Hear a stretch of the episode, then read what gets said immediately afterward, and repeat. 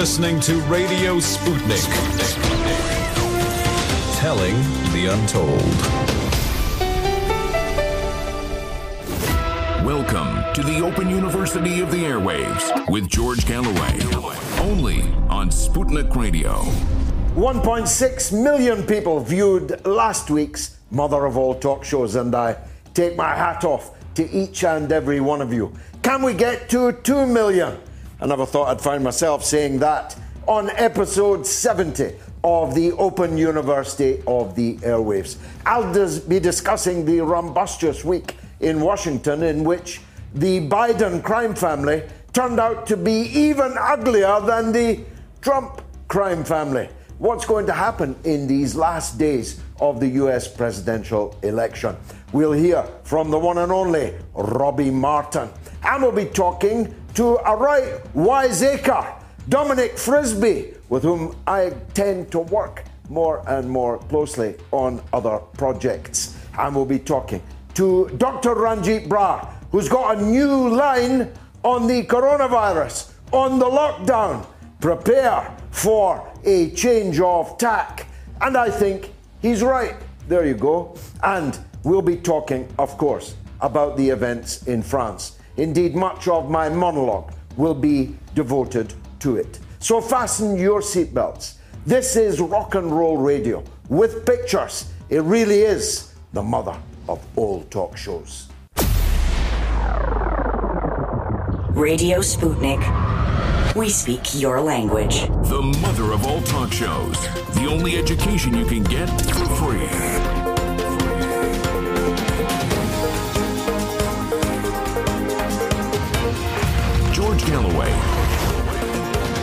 This is Radio Sputnik. And this is London, of course, but coming to you all over the world thanks to the wonders of the internet and SputnikNews.com. If you're in the Washington, D.C. area, you can listen in crystal clarity on FM 105.5. Other magic numbers there. Donald Trump, tune your radio right now because we're going to be talking about you and about Joe Biden. We're also on AM radio from Burning City to Burning City, right across the United States from coast to coast. And you can listen, of course, anywhere in the world on the aforementioned SputnikNews.com. But 1.6 million of you last week watched as well as listened. It's hard to believe that I'm saying this, but I'm hoping that we can get to 2 million viewers by the end of this year. I bet you never thought you'd hear me saying that. When I think that this show started out on Talk Sport. Yeah, that's right. 14 years ago. It's been on WBAI in Wall Street in New York, and now it is on this vast global platform, thanks to RT and to SputnikNews.com. 1.6 million, utterly dwarfing any other show of its kind anywhere in the world ever in history, certainly in the Western world. And that's significant because it means that those looking for an alternative take on events, those looking to question more, those looking to get to the truth through the fog of propaganda, uh, which is deliberately thrown up by those whose purpose in life is not to find the truth, not to illuminate the true reality of events, but to serve their corporate masters. Corporate masters, we have none. And so we can forensically shine a light where others would prefer that it remained in darkness. I'm going to talk for most of my monologue about the truly horrific individual act of terrorism, of murder, murder most foul, that took place this week in France, where a young school teacher, a young school teacher was beheaded, was beheaded in broad daylight, outside a school, in front of the whole school community, in front of the parents, in front of the children, for the crime of offending somebody's religious sensibilities. This is even more of a paradox in France than it would be in other uh, Western European countries because France is an avowedly secular country. It is constitutionally bound to secularism. It's also constitutionally bound to the principle of free speech. Not that it lives up to it all of the time, but it is constitutionally bound to it. But mind you, so is the United States of America.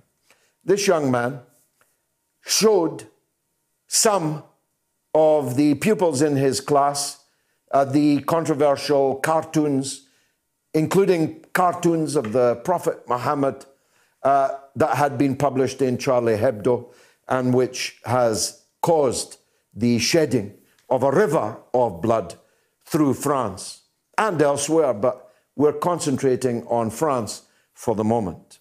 He asked all of the Muslim children to leave the classroom before he showed them.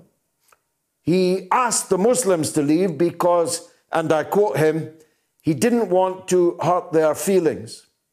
So he asked all of the Muslims to leave and he showed the other children the cartoons about which all the fuss was about. I wish those cartoons had never been drawn. I wish Charlie Hebdo had never published them. I wish that we could turn a page on this whole episode. But what I cannot accept and will not allow you to accept without having my say is the idea that people can be murdered over a cartoon. That people can be murdered for showing people a cartoon that has become one of the biggest political issues in France. After all, the teacher, Mr. Lampe, was actually teaching free speech. He was teaching the principles of free speech. And Mr. Paty, rather, could not possibly teach free speech without dealing with the elephant in the room, which is these cartoons. An 18 year old Chechen political refugee born in Moscow, in exile in France, with his extremist Islamist family and a huge community of extremist Islamist fanatics from Chechnya and indeed from elsewhere, were given succor and comfort in France, in the Republic, a republic constitutionally bound to secularism, constitutionally bound to freedom of speech. They fled, they said, Russian persecution of the fundamentalist branch of Islamist fanaticism that their family adhered to. You might have thought, therefore, they felt a certain gratitude uh, to the French Republic for giving them safe haven from that President Putin and his government that was cracking down on the Islamist fanatics. But no. An 18 year old Chechen fanatic cut the head off young Mr. Paty, a school teacher, in broad daylight. Now, there have been other murders in France over Charlie Hebdo and other things. There have even been other beheadings. Uh, but there has never been a murder or a beheading likely to have more extremely serious political consequences.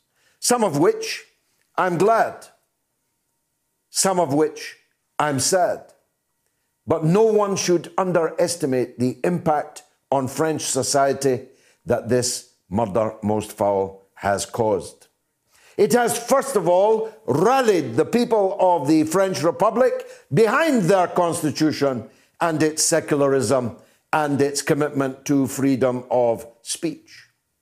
Secondly, it has actually given critical mass to a very large number of people in France, usually rallying behind uh, what is called uh, the Front National or whatever its current incarnation, about the far right in France, will be the main beneficiaries of this murder most foul.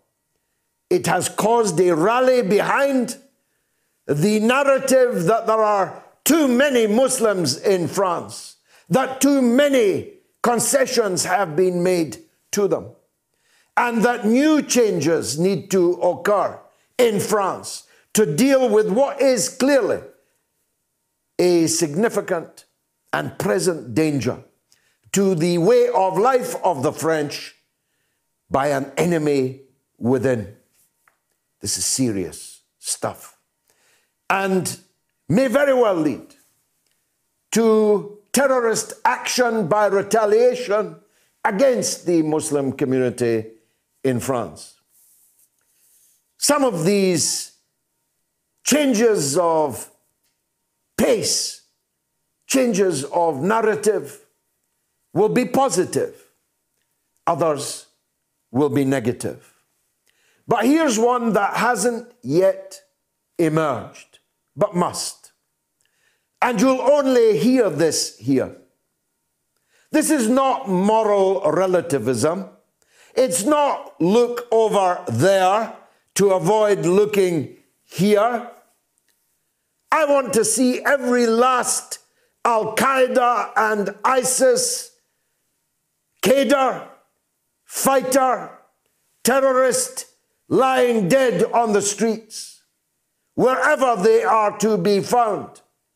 There is nobody, nobody on the left or on the right more committed than me to the crushing of this excrescence which purports to act for and speak for the Muslim people and their religion of Islam. I am a hammer of Al Qaeda and ISIS. But I cannot avoid making this point, though some of you will not like it.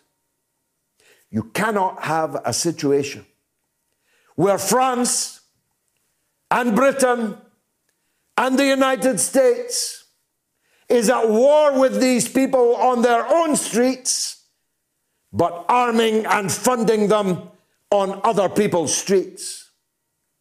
That won't wash.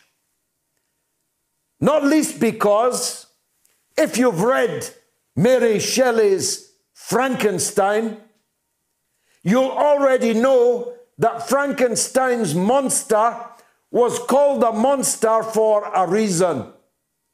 That once constructed, it was out with the control of its constructor.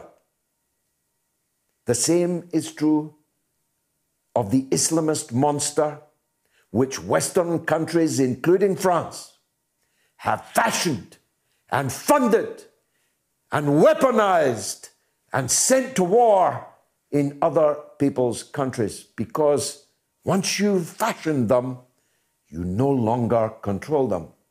And they end up not just there, but here. They end up not just on other people's streets, but on your streets.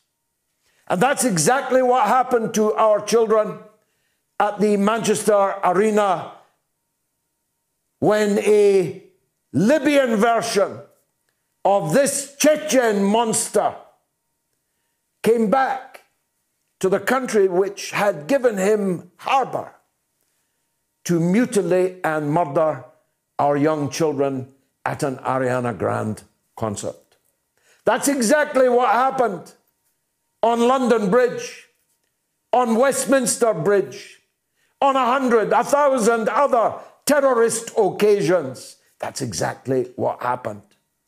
The monsters that we had created in the 1980s in Afghanistan, for that's when this weaponization of Islamist fanaticism began. These monsters that we created are now murdering us, murdering our school teachers, murdering our children, murdering anyone that they can reach with their knives, with their cars, with their bombs, with their guns. These monsters were made by us. Not us Not him. Not our poor school teacher. Not by the children in the Ariana Grande concert. But us, our countries, our states, our governments.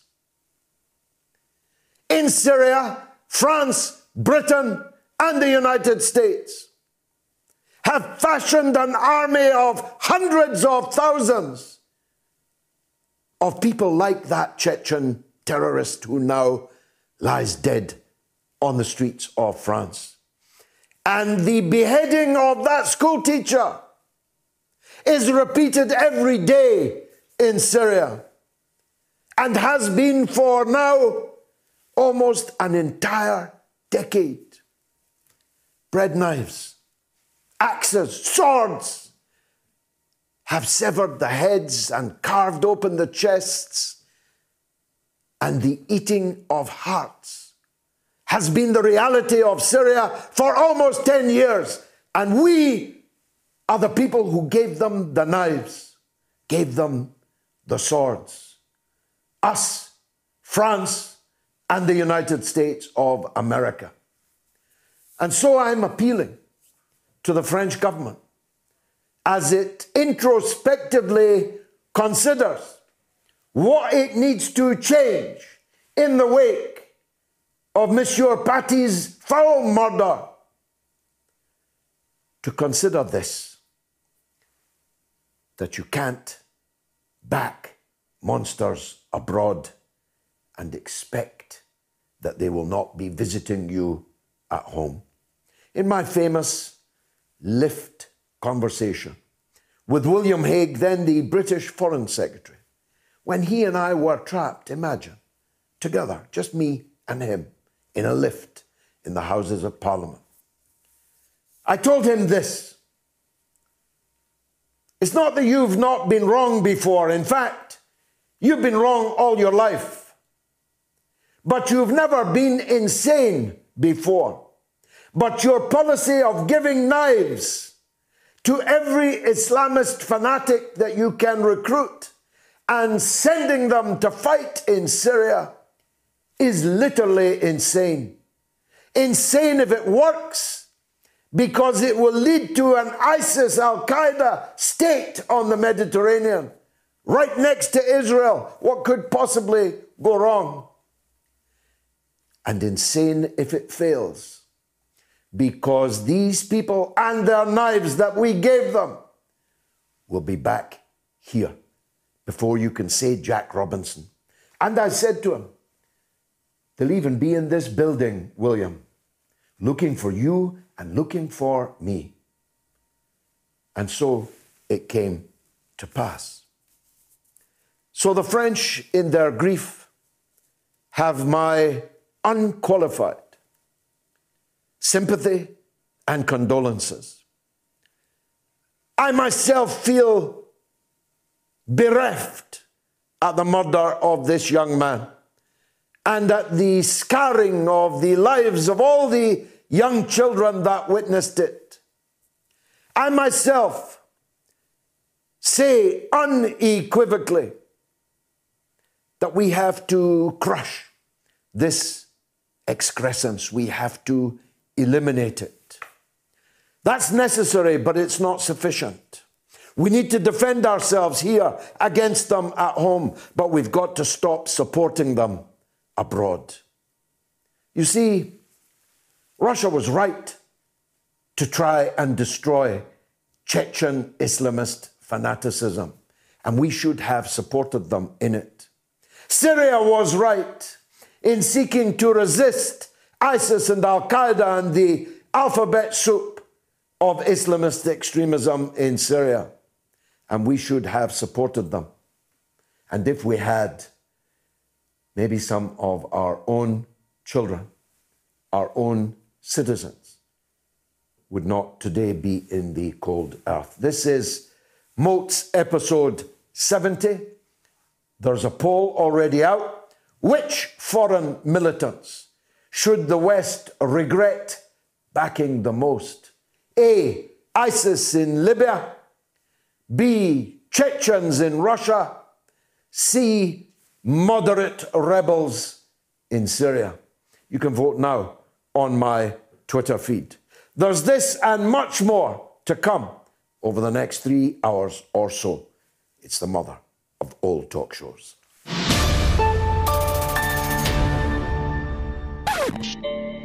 Call me. Come and have a go. If you think you're hard enough, don't bring up a false name. Come on air. Call me and let's have this matter out. Uh, let's get ready to rumble! How, how I have you got know- the nerve to tell people to Brexit if you have not, if you're not telling them the repercussions? that's 2016's argument, Michael. I'm no longer arguing with you about the merits of Brexit. I'm arguing with you about democracy, about the right of the majority to have their decision, their vote implemented. This match will get red hot. Not have a referendum. No, let them have I- a referendum. Let them sort it out amongst themselves. I want a referendum. Robert, I want a referendum. Let me put that in capital letters. If you think this year of 2020, which is shaping up already to be an annus miserabilis for the SNP, if you think this is your year, go ahead. Come on. Let's have it out. It's on. But no, no, George, it's not as simple as that, right? Have you seen the documentary about Cambridge Analytica and people oh. who work there? Have you looked at the I know nothing about them. I'm, I'm not interested but, in but them. Precisely, but, I'm but not interested. I'm not. I'm not interested in them, Bruce, because it's all a red herring. Just like RussiaGate was a red herring. You're up. Do you only want to hear voices that agree with you? Because if you do, you're not clever enough to be at this open university of the airwaves. In fact, you need to go back to remedial and learn something about what democracy and freedom of speech actually mean. George Galloway, and the mother of all talk shows. Join us at the College of Knowledge, where there are no tuition fees. What a week it's been in the United States of America as the rumbustious ending of the presidential election hoves into view, now just a couple of weeks or so away. Uh, the Joe Biden crime family turned out to be even uglier than the Donald Trump crime family. And both are as ugly as any crime family that you have ever seen in any gangster movie anywhere in the cinema or on television. Uh, Fat Tony, Mike uh, Pompeo, uh, when he's not roaming around Europe, uh, threatening sovereign governments in ancient countries, ancient allies of the United States, is back home in the United States proselytizing for his boss, Donald Trump, who has increasingly taken to dad dancing and very bad dad dancing. I can dad dance, but nobody I've ever seen that dances as badly as Donald Trump. It seems that this cocktail uh, that he took in the Walter Reed Memorial Hospital has given him dancing shoes. And we thought that Ivanka and, uh, and Donald Jr. and uh, what's the uh, son in law's name? Jared Kushner. We thought all these people uh, were bad until we learned of Hunter Biden. Hunter Biden, I don't know what the Ukrainians first saw in him, uh, sufficient to pay him a million dollars a year uh, to be on the board of an oil and gas company in the Ukraine, even though he'd been drummed out of the US military for drug abuse and had never worked in oil and gas before. I don't know what they saw in him, but it could have been, just could have been. I know it's out there. It could have been that his father was the vice president of the United States of America with governmental responsibility for the Ukraine. It could have been that. It might have been something entirely different. What we didn't know was that the same Hunter Biden was at the time hustling for a $10 million bounty from the Chinese to work for China A $10 million offer, he said, would be of interest to me and my family. His family, of course, including his father, the Vice President of the United States. Now, this could just be influence peddling of a particularly egregious and dirty type. Uh, but of course, Joe Biden has denied knowing anything about any of this. Now, I know he doesn't actually know where he is, what his name is, what he's running for, who his wife is, who his sister is. I know he knows nothing now, uh, but he wasn't as bad then, and he can't claim cognitive decline because he's running to be the most powerful man in the, in the whole world with his finger on the nuclear trigger, which could bring about the end of humanity on this planet. So, cognitive decline won't do. He has to come clean. And that's going to be difficult because Hunter Biden is so stupid that he handed his laptop into a computer repair shop and never went back to collect it or to pay. And those emails are now in the hands of every journalistic enterprise in the United States, though only one of them was interested in it. If it had been Donald Trump Jr.'s laptop, uh, then it would have been filleted on the front page of every newspaper and at the top of every news bulletin. But we're supposed to believe that this kind of corruption, for that's what it is, is not an issue if the Democrats do it. Just like Me Too didn't matter if you're blue.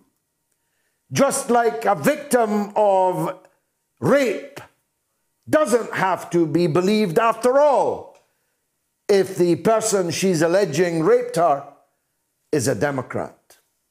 Now, don't get me wrong. I would not if you put me up against the wall and threaten me with a firing squad, I would not, could not, and would never ask you to vote for either Joe Biden or Donald Trump. I just want to know the truth about both of them. And so far, until now, the majority of Americans don't know the truth about Joe Biden. Robbie Martin is the co host of Media Roots Radio. He's a filmmaker and he's one of our most welcome guests, always on the mother of all talk shows. Robbie, welcome back to the show. It has been uh, quite a week for Joe Biden. We'll, we'll come to Donald Trump in a minute. Uh, but how do you calibrate uh, this new, I don't know what we'd call it, uh, laptop gate, uh, hunter gate? How, how do you calibrate its impact on the campaign in these last couple of weeks. Well, thanks for having me on again, George. Um, to be completely honest, I, I don't know how much it's going to move the needle moving forward. Um, I because you know the things that have leaked so far, unless they're sort of the most minimal uh, things that they have in there, uh, I feel like they'll need to add some extra spice to it to really move the needle like uh, like some of the leaks did in 2016. So what I've been seeing recently is there seems to be hints uh, that you know people some Trump surrogates are hinting at right now uh, that there's somehow some child pornography uh, involved in Hunter Biden's laptop. Or that Hunter Biden was involved in child pornography, so that seems to be the direction it could go in, and I'm and I'm curious to see how that will play out. Um, but it seems to me, George, that Joe Biden is essentially counting on uh, the acquiescent Western press to simply just not push him or question him too much on the Burisma thing. I mean, we've seen two examples recently where when when a reporter is actually brave enough, you know, I say brave kind of comically because that's what all reporters should be doing is pressing Joe Biden on the Burisma thing. Um, he completely dodges it, and the strangest thing that he's done that you touched on is say that he doesn't know anything about it. He hasn't even asked Hunter about what this job was that he had, where he was raking in millions of dollars. Um, so I, I, I just think it's strange a, on a certain level that there isn't somebody that's working on Joe Biden's team who is coaching him on how to deal with these questions. I mean, it really does seem, George, that he is just counting on no reporters seriously pressing him on it, which just seems awfully strange and really is sort of an indictment on the U.S. press and the Western press as a whole. Yeah, uh, Bannon is one of those uh, surrogates, and he's spoken today. Uh, he's going on the Chinese thing because, well, he's got quite a Chinese takeaway going on himself. Perhaps he, perhaps he was, uh, he was jealous that Hunter was uh, cornering some of the market. Uh, but if there's anything in what Bannon said today, then exposure of very substantial financial transfers from China to the Biden family in an, in an epoch of heightened xenophobia uh, in the United States over the virus, that might move the needle, no? Uh, yeah, the China stuff could move the needle. Uh, but what's interesting about Bannon, as you said, uh, is that he has some strange dealings himself with China. This this guy who's bankrolling him. Uh, some people may be unfamiliar with him, but he's a is a guy named Miles Guo, who for somehow also knew about the Hunter Biden laptop leaks a month ago.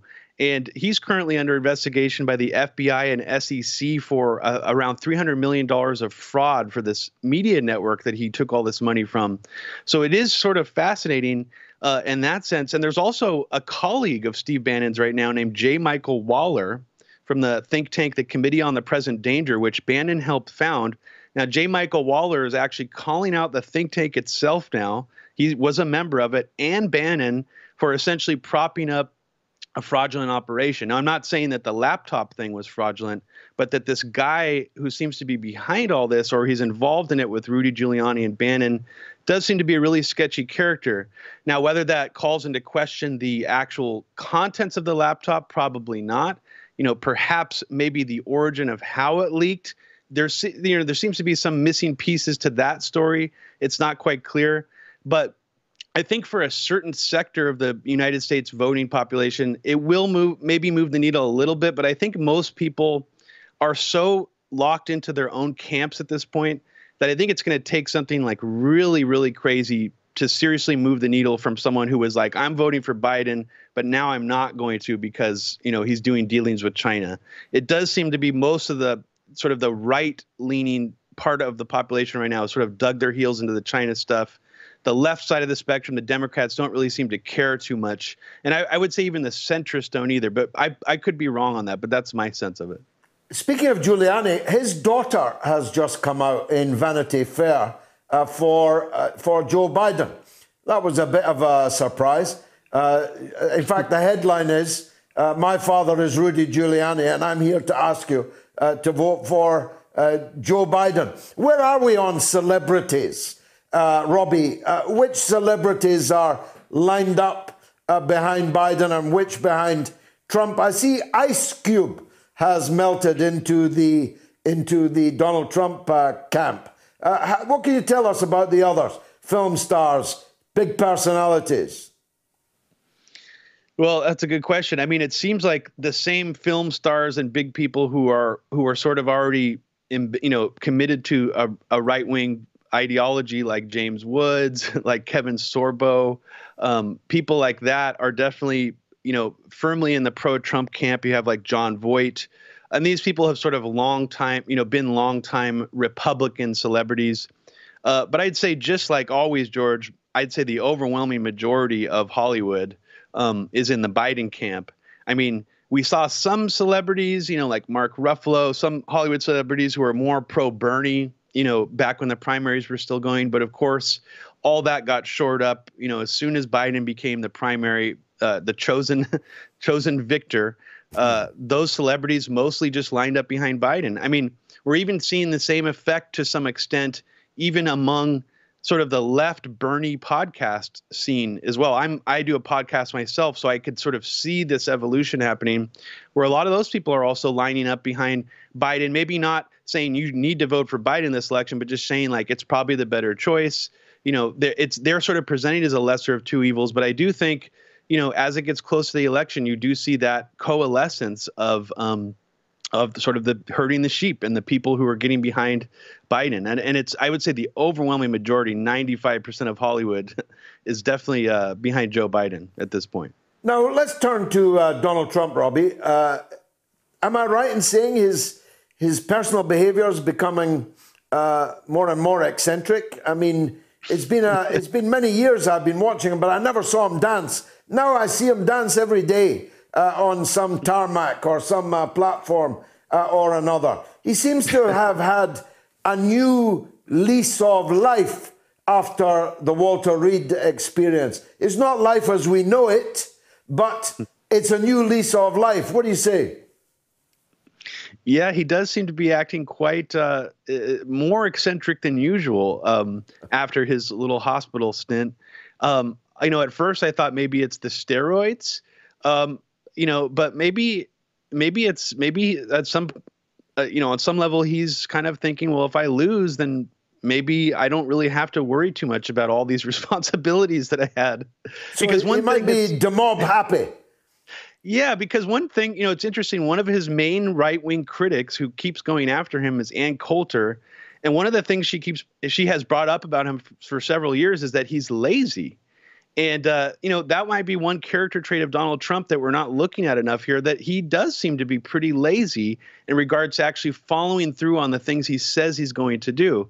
So I, I would say that for someone like him, I mean, you know, maybe it, it is, it really is a, taking a great toll on his ability to just enjoy life. Um, I, so I don't know. I mean, I'm totally, you know, armchair analyzing him here. Uh, but I don't, you know, I see him more as, um, as sort of a, as sort of a Sergeant Slaughter type of person. I mean, he really seems to enjoy the publicity, uh, the, you know, the cameras, um, so I could see him just wanting to go, you know, into back into Hollywood. As crazy as that sounds, after this, you know, everybody hates him now. But you know, if he gets out of the presidency now, he'll have a very lucrative TV contract, several TV contracts being, you know, sort of offered to him. And I think we also need to consider that that regardless of how much the entertainment industry hates him, they will be willing to pay hundreds of millions of dollars to be, to get him back on television. Uh, he might even be able to start paying tax. Uh, he, yeah. he, he, may actually make some money as opposed to the money he pretended to make but didn't uh, in the in the past. Finally, and I'm always grateful for your time, Robbie. Um, what's your best guess now? I know a week's a long time in politics, and it's two weeks or more uh, to the election. Uh, but if I was forcing you to make a prediction right now, what would it be? Oh, geez. I, I guess I have to still say that Trump is probably going to win. That's been my prediction for a long time. I've been trying to ignore the polls as much as possible because of the misdirect head fake of last, you know, the last election where everybody, including myself and Abby, were convinced that Hillary was going to win. So this year, I am taking, I am zooming out and not taking the polls as seriously as I did four years ago.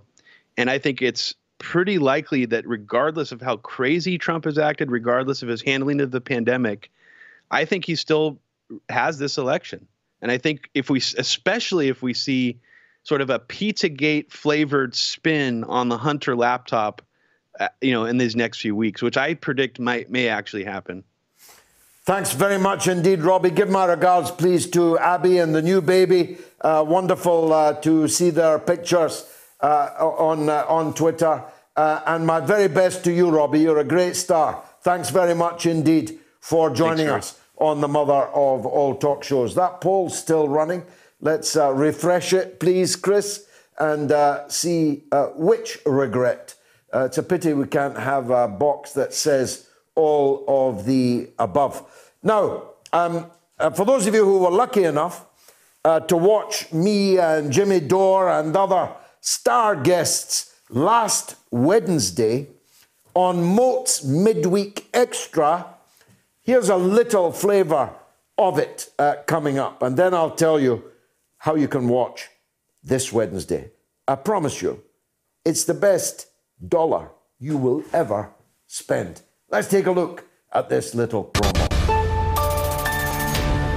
I'm going to tell you, you'll be going rather perilously close uh, to the button. It's a walking, demented death rattle, okay? So Joe Biden can barely finish his sentence if he's not hopped up on speed and Adderall. And when he's not, you see he can't even finish his sentence. And this is the guy they're telling us is the antidote to Donald Trump. So what- You're advocating for any man to be allowed to identify as a woman and use women's spaces. And I will not agree with you. Because I'm standing Why- up for women's why the- rights. no, George, why the f- Ward 5.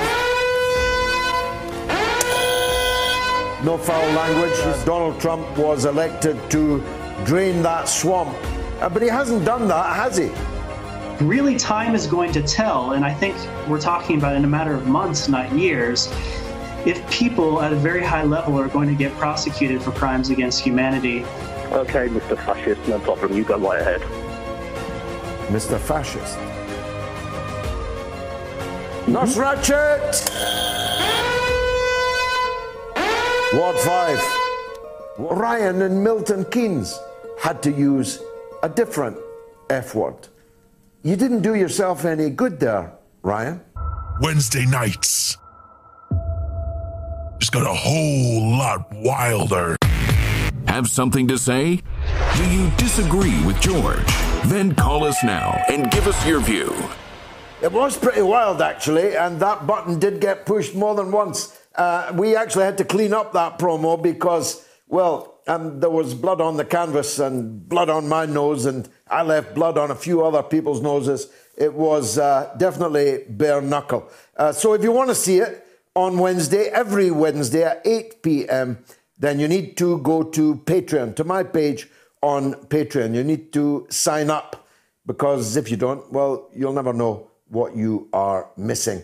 Jeff is in London on the terror attack in France. Let's hear from Jeff. Go ahead, Jeff. Hi, George. Uh, nice to speak to you. And you, sir. I, I meant to say um, I agree and disagree somewhat. I, of course, the attack in France is barbaric, and it has to be condemned by everyone. The only thing I worry about um, is this sort of Charlie Hebdo culture.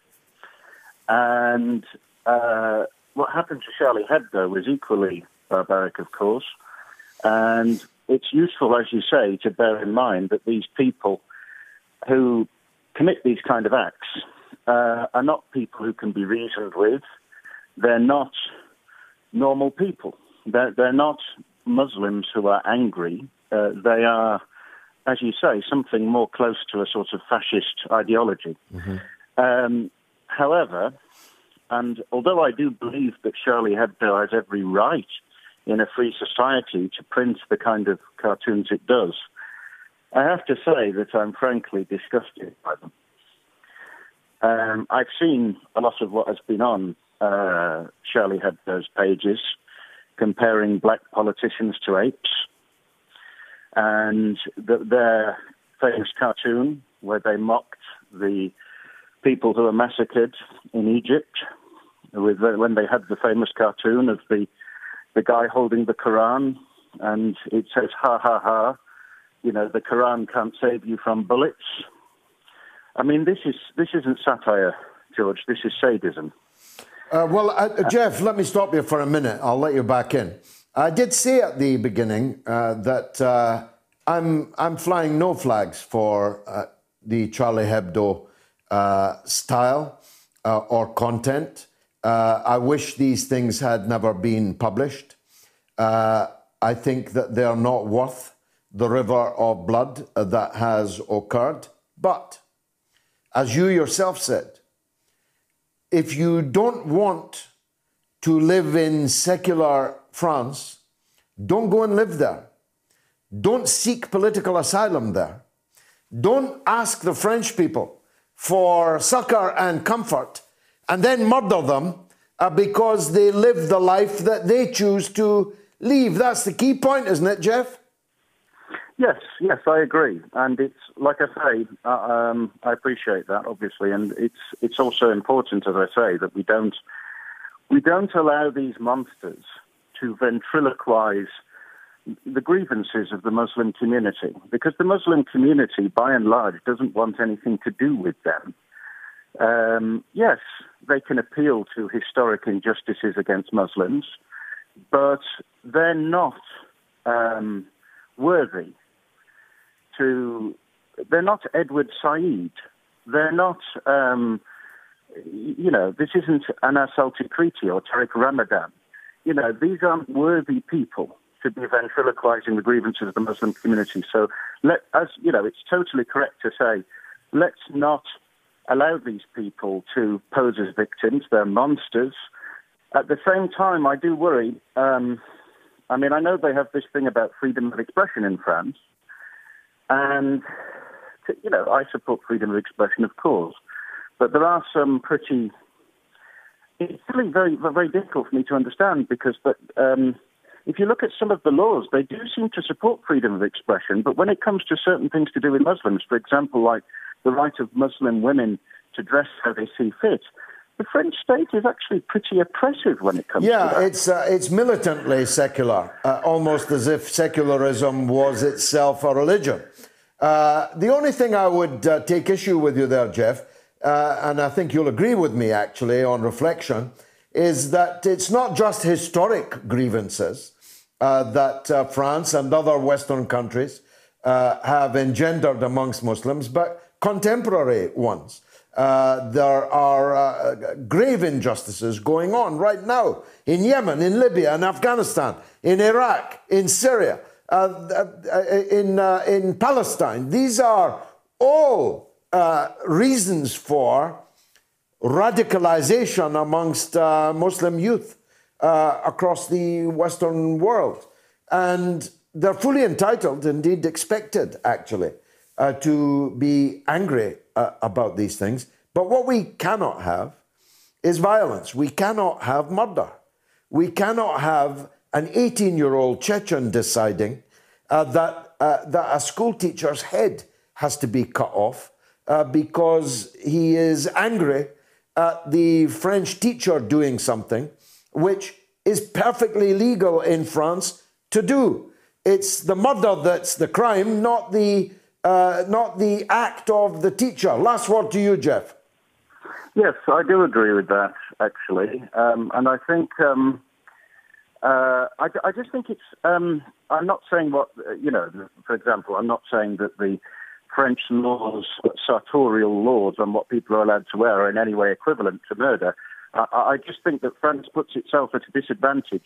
In this country, for example, and God knows, you know, there's a lot wrong uh, in this country, but in this country, we do at least have, I think, a better claim to leave people be and allow them to wear what they want yeah. to wear and do what they want to do. You're, you know what I mean? I think France you're absolutely, at a disadvantage there. You're, you're absolutely right, Jeff. Uh, if you think Britain is racist, you've never lived in France. Uh, but the laws in France are a matter for the French people alone, as indeed the laws in Britain are now or shortly will be a matter for the British people alone. Jeff, thanks for the call, an excellent one to kick off the show. Here's Michael in Minneapolis, always the voice of common sense from Minnesota. Go ahead, Michael.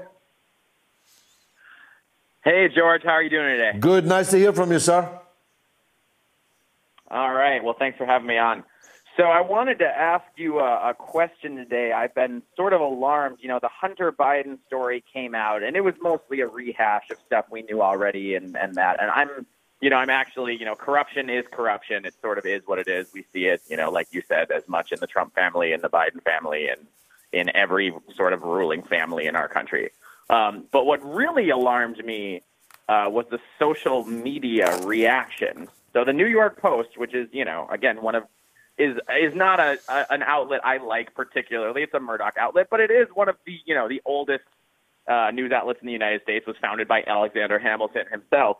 You know, published this Hunter Biden story, and within hours, uh, Twitter and Facebook were not allowing users to disseminate the story.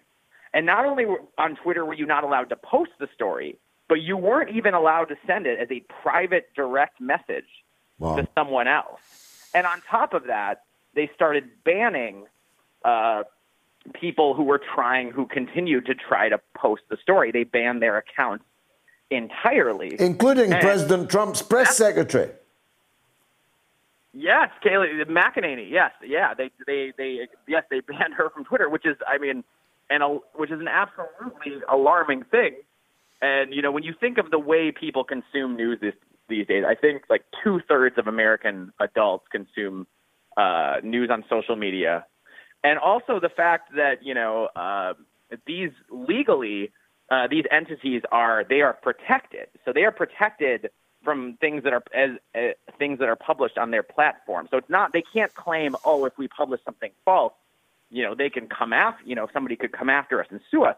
That's you know that they are they they are entirely um, they are entirely sheltered from any kind of you know legal action. Yeah. And so it, it felt a little bit through the looking glass when all of a sudden you know you saw Democratic partisans on every you know news outlet in America coming out and saying that these giant tech giants have the right to censor their platforms however they'd like because they're private companies, which, you know, is the sort of thing that Ayn Rand would say. It's Yeah. not the kind of thing They're that private. Uh, they're Republican private. Yeah, I mean, you're absolutely correct, Michael. They're private companies uh, with uh, with the protection of the state from the normal consequences uh, of broadcasting or publishing uh, uh, things that are not true or are uh, are in, indeed deliberate lies. Uh, they cannot be sued for their content in the way that a newspaper or a television station, radio station can be. So they have actually protections from uh, from the state, which is the organized public or ought to be, uh, but they can ban the public uh, if they don't like it. It's the double standards, isn't it, Michael? That that they could run RussiaGate for four years. Uh, they can run the fake Steele dossier for four years uh, without a shred of evidence or truth, as it turned out.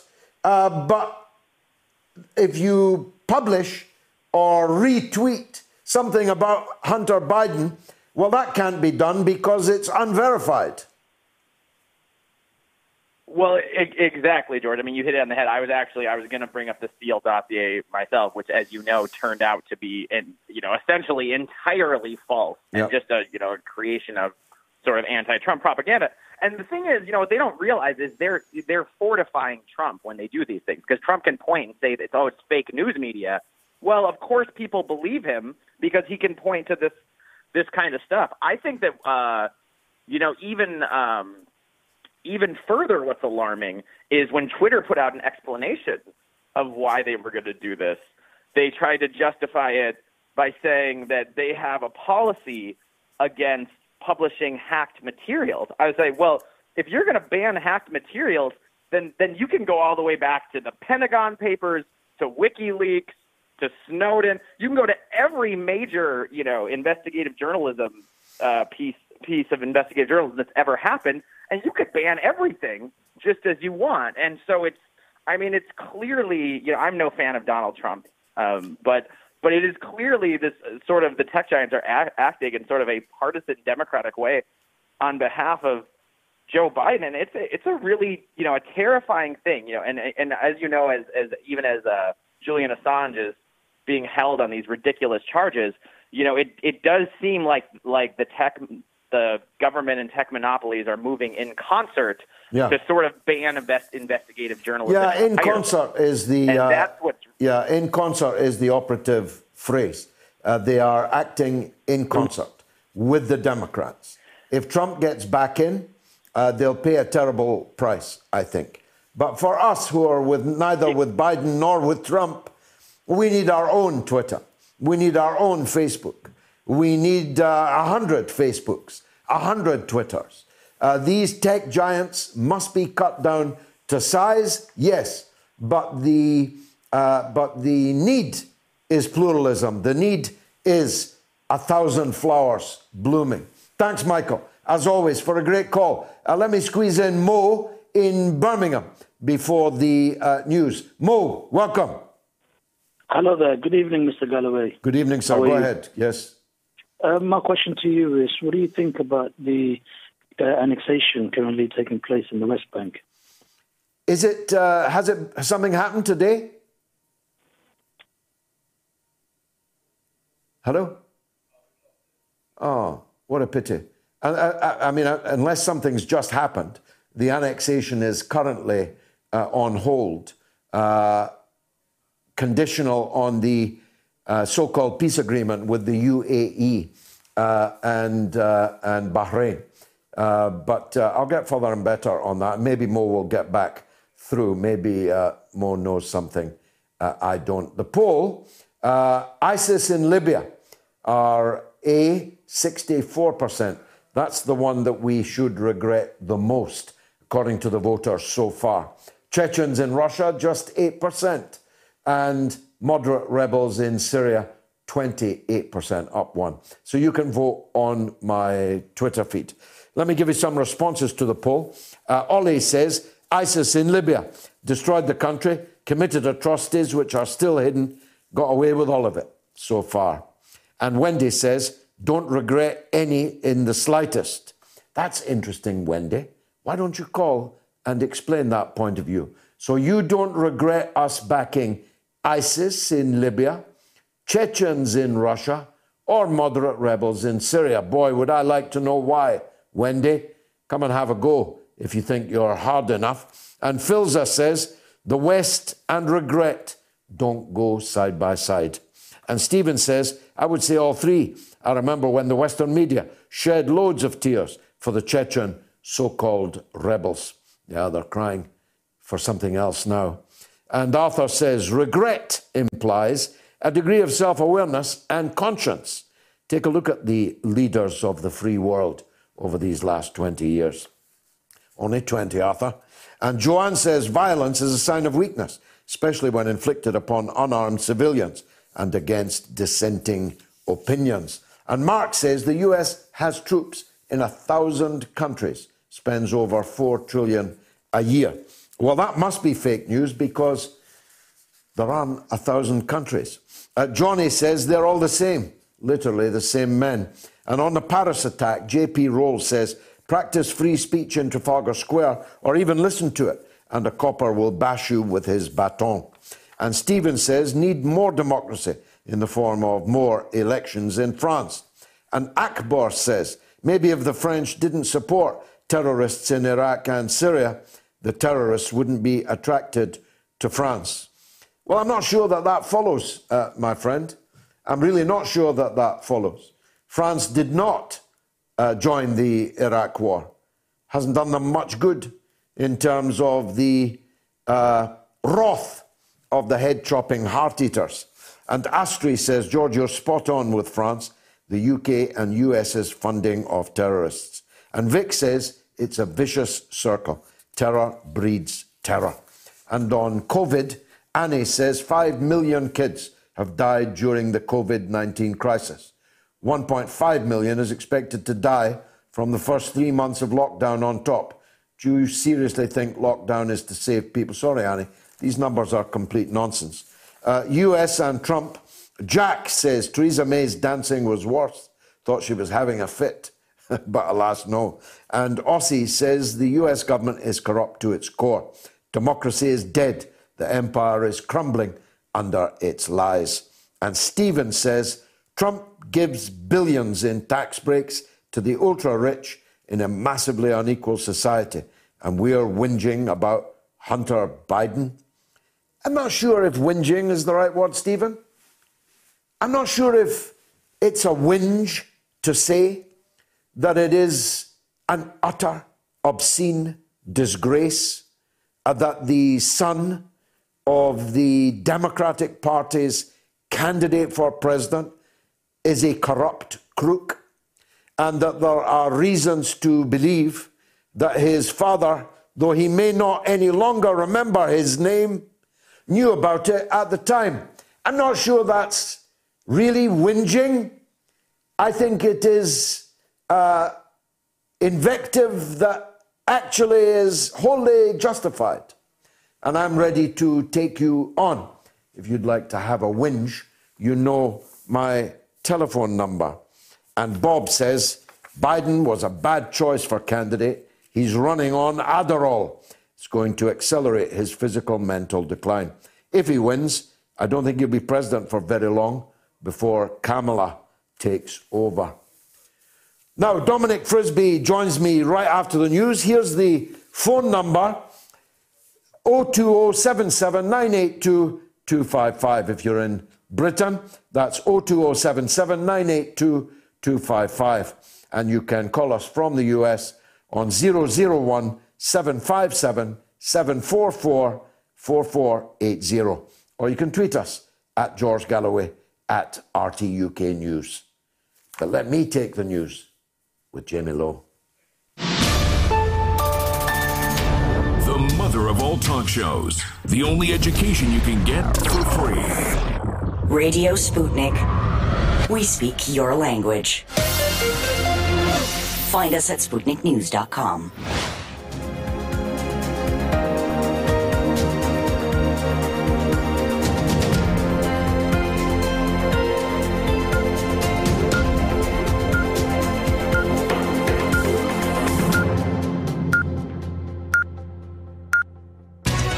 Radio Sputnik News.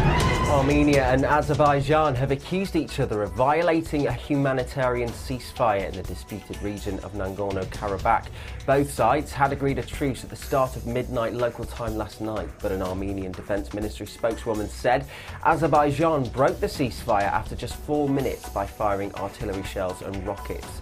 Azerbaijan later said Armenia had broken the truce after two minutes. Both countries signed a Russian brokered ceasefire last Saturday. However, clashes have continued despite that accord.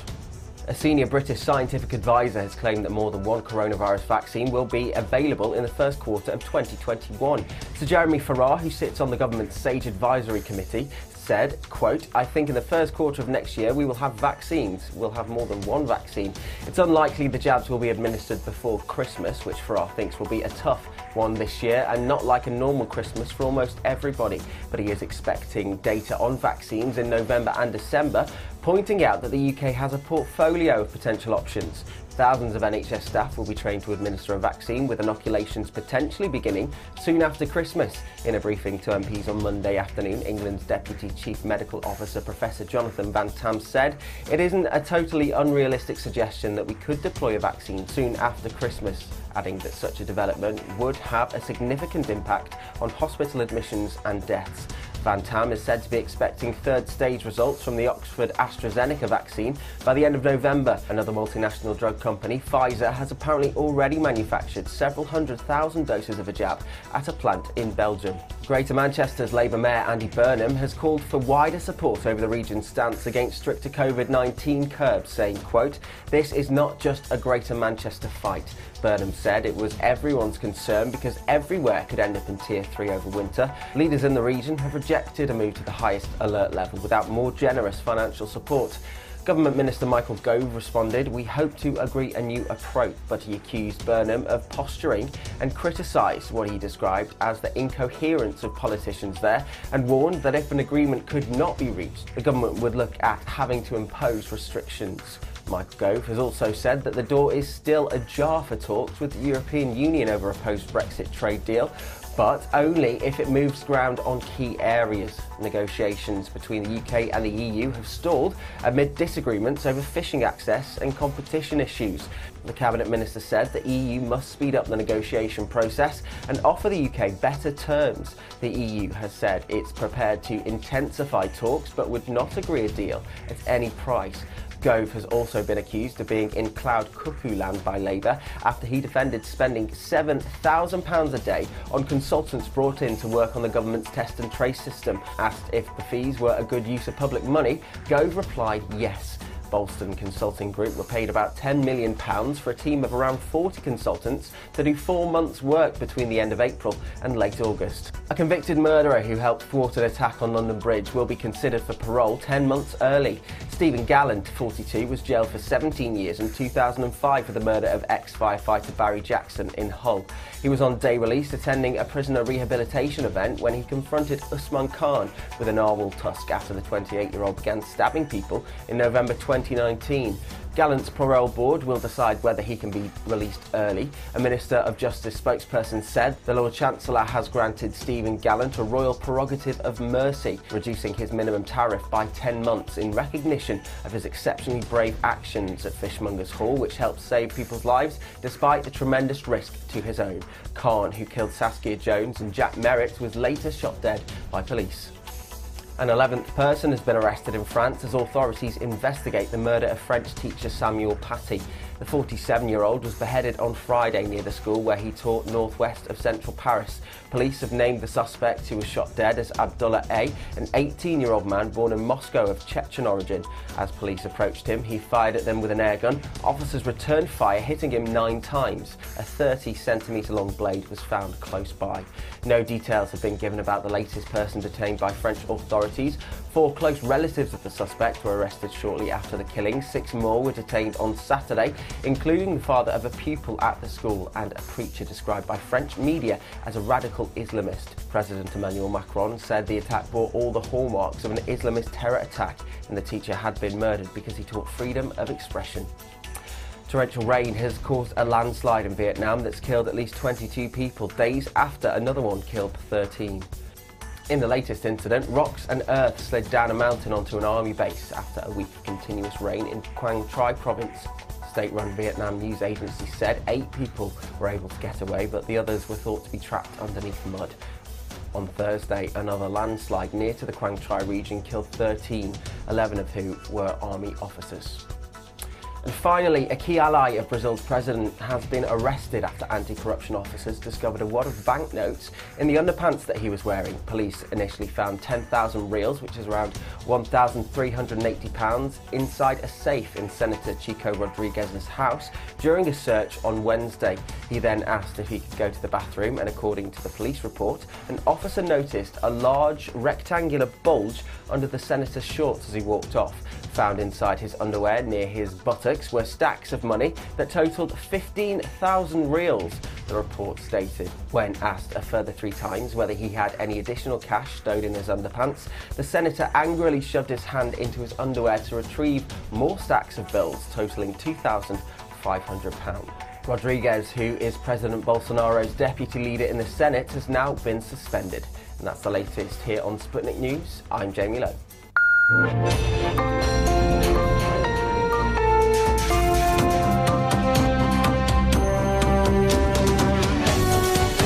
listening to Radio Sputnik. Telling the untold. Welcome to the Open University of the Airwaves with George Galloway. Only on Sputnik Radio. Now, which foreign militants should the West regret backing the most? A. ISIS in Libya. B. The Chechens in Russia. C. The moderate rebels, so called. They're called moderate rebels because they only eat half your heart. The moderate rebels in Syria. You can vote on my Twitter feed. Now, Dominic Frisby is a likely lad, I must tell you. A great writer, a great talker, and a fine fellow, and so much so, uh, he and I may well be working together on a project which cannot yet be revealed uh, in the near future. And so I was glad that he could come on tonight to talk about two things. First of all, he has produced an audiobook of rare brilliance. Uh, it's called The Shadow Punk Revolution, and it's a sci fi rock drama about invisibility. Now, that is a fertile imagination. It's written by Dominic and his co writer, Brendan Connolly. But I also want to talk to him about one of the best articles I've read uh, for a long time Wokeness, the Return of Medieval Madness, in which he takes us down the path back uh, to the days of the original witch hunt and compares them to the present. I've actually caught him in his car, so apologies if the quality of the picture isn't great. I'm not yet sure if it is or not. Dominic, welcome to the show. Yeah, that's Hi, George. all right. How's it no, going? You look uh, windswept and interesting. That's uh, that's fine, and it's a lovely car. Moody. It's a lovely car. Yeah, moody. Um, let's talk about your uh, your new audio book.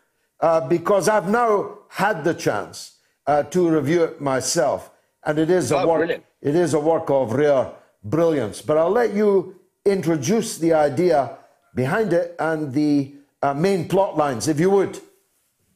Well, thanks very much, George. And, and the main idea is that um, I we're having this incredible boom in audio at the moment, and I think it's because, like, the human brain absorbs words better through the ear, and we only invented writing as a means to transport information, to transfer information over distance and over time, beyond the scope of the human voice, if you like. And uh, even so, I still think people absorb words better through the ear than they do the page. And with all this new technology and podcasting and, and audiobooks and everything else, I wanted to, um, you know, they say that radio is the most visual medium.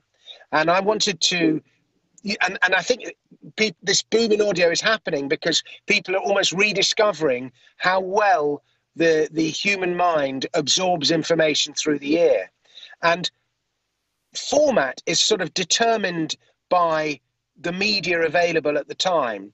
And the album the old concept album of the 1970s was one of my favorite formats. Things like the war of the worlds the wall sergeant pepper's uh, lonely hearts club band these kind of things. Um, and the album sort of died a death because format changed with things like iTunes and Spotify, and people started listening to singles. But I've got this idea of rediscovering the old concept album format, but through an audio book. So we made this audio book to music, and I've got this fantastic rock guitarist called Asaf Zohar. Brilliant. And I who plays the rock guitar. And so it's a story told to music.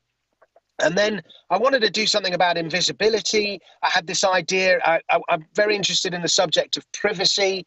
Um, I wrote the first book about Bitcoin. I'm very interested in about that. And so I, we created this sort of metaphor for privacy and Bitcoin and everything else. And we set the story 10 years in the future. And we started it in rural Devon, uh, North Devon, the most overlooked part of the UK. And we had this idea that these these criminals are using invisibility coats to protect against state and corporate invasion of privacy, but they're using these invisibility coats to to, to push um, damaging drugs through the local areas.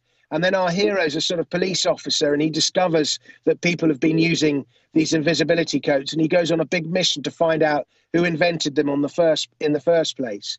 And that's kind of the story, really. Uh, it's a and great, it's a uh, metaphor. It's a great story, but it's a great metaphor also. And these invisibility cloaks, they they stop them being uh, picked up by CCTV and so on. They do. They they they protect. That's the great irony of Bitcoin. Um, you know, it is a private money. It's apolitical money. It gives you protection against government debasement of money. But at the same time, you know, some people use bitcoins to sell drugs, to sell illegal goods on the internet, and so on. So it's a force for good, but it's a force for evil at the same Mm-hmm. time. And the idea of these coats is that they capture that same, um, I don't know what the word is, that same uh, dilemma. It's a wonderful cover, actually. Can we show it, Chris? Can we show the cover? Yeah, it is uh, absolutely ghostly. It's wonderful. The Shadow Punk uh, Revolution, a sci fi rock drama about invisibility with music, brilliant music, by the way, uh, from The- the, um, Zohar. Uh, and it's George- narrated, of course, in the, in the uh, dark brown voice of Dominic Frisby. Go on, Dom. I was just going to say the the original um, tech uh, uh, coders who were behind Bitcoin back in the 90s. They were a, a bunch of, of, I suppose you'd call them techno anarchists uh, uh, or even techno activists, but they called themselves the cypherpunks. And they thought that, that, that they could solve many of the world's evils through writing code. And so the, the term a shadow punk is a sort of little nod in their direction. A homage. Uh, is, uh. You're, uh, you're, of course, like me, uh, a big uh, friend and fan of uh, the legendary Max Keiser, who was on the show a couple of weeks ago. Uh, and uh, you wrote the book on Bitcoin. Uh, plug that now. I wasn't going to ask you about it, but it's another great piece of work. Oh, well, thank you. I was very lucky. I, I, I wrote that book in 2013, 2014. And, Yeah. um, it was it was the first book on Bitcoin from a recognized publisher. It wasn't the first book about Bitcoin, but the first from a proper publisher, and it, it did very well. But it came out in uh, what we call the first crypto winter, the first sort of really horrible bear market for Bitcoin. So it never got uh, an international distribution. It was only ever really sold in the UK. But a lot of people who've read it still say it's probably the best It is. Bitcoin book. Uh, uh, but- uh, and yeah. this article of yours is undoubtedly the best. Wokeness, the Thank you. return of medieval madness. How much of what went on in the Middle Ages and early modern periods do we look back on with abhorrence and a certain amount of perplexity? Burning witches at the stake, lynch mobs, self flagellation. What possessed people to do such things? We wonder. Well, do we wonder? Because actually, that happens on a daily basis on social media. It's incredible, isn't it? I mean, so many of these medieval practices are alive and well today. Um, it's difficult to know where to start because there are so many. But you know, lyn- lynch mobs. I mean, eh, somebody says something wrong on Twitter, and oh my God, you know, J.K. Rowling making her comments about transphobia, or you having the wrong opinion about Brexit, or you know, maybe you go and do an interview and you're not very good on that interview, and or you're Boris Johnson or you're Jeremy Corbyn, and but just lynch mob after lynch mob, and they won't rest until they've had you burnt at the stake. And more than that, they want you excommunicated. They want you, you know, excommunication was the practice of banning people from taking communion. But once you are excommunicated, you are no longer welcome in society. You are effectively cancelled. Well, cancel culture, today's cancel culture, is the old equivalent of, of excommunication. And it's always for uttering heresies. You know, you say you have the wrong opinion about, you know, whether it's Brexit or climate change or Black Lives Matter or whatever the the issue of the day is. If you've got the the the wrong opinion, you know, the the the heretical opinion, you get excommunicated. And it, it can happen. You could be a scientist, you could be a comedian, you could be a politician, you could be a lawyer. Doesn't matter where you what um, area of life you're in. Once you get cancelled, that's your career ruined. And it, it's incredible that it still goes on. And I mean, what, what other types of? We've got this idea of in the old days, the richest man who ever lived was a chap called Jacob Fugger, and he made and he lived in the Holy Roman Empire, and he made most of his money by selling indulgences. And I compare that to, you know, carbon credits. We have this huge culture of publicly professing our virtue, virtue signaling. And, you know, it went on like mad in medieval times. And I think it's because in medieval times it was obviously religion. But today, Christianity is, is not the same power that it was on a relative basis back then. And, you know, things like climate change, the NHS, all these various other causes that people take out, they've almost replaced the role that religion once had in our lives. Now, uh, here's the rub. Uh, the people who are most militant uh, in proselytizing the cancel culture uh, are highly selective uh, about whom and what they cancel. I touched earlier with uh, Robbie Martin on this. For example, the woman that accused Joe Biden of raping her, she's been non personed. Her allegations were not believed. Uh, she was not included in Me Too. In fact, exactly the opposite of the culture, uh, the prevailing culture of so called liberals and progressives today, uh, moved into action. Uh, instead of the woman being believed, Biden was believed. Instead of Biden being ostracized, subject to rigorous uh, cross examination, it was the person making the allegations who was. And ditto the corruption of Hunter Biden. The entire, the nabobs of the big tech companies, uh, including Nick Clegg from uh, this parish of Westminster moved into action to suppress uh, the news of corrupt practices on the part of the Biden uh, family. Whereas if it had been a laptop belonging to Donald Trump Jr., uh, containing pictures of him with a crack pipe, pictures of him up to uh, multiple actions or uh, acts of no good, it would have been published everywhere. They're hypocrites, is what I'm saying, on top of all the uh, all the other things. Oh, George, I couldn't agree more. The the the double standards, and I think that's one of the reasons that there's just so much anger at the moment. You know, is is this double standard that that keeps operating where you know it's one set of rules for one group of people and another set of rules for other people, and until people are all treated equally, you you just can't give people um, special privileges on the grounds of you know what their opinions are or, or what sex they are or what race they are whatever. You know everyone should be treated equally. And it's patently obvious at the moment that people aren't being treated equally.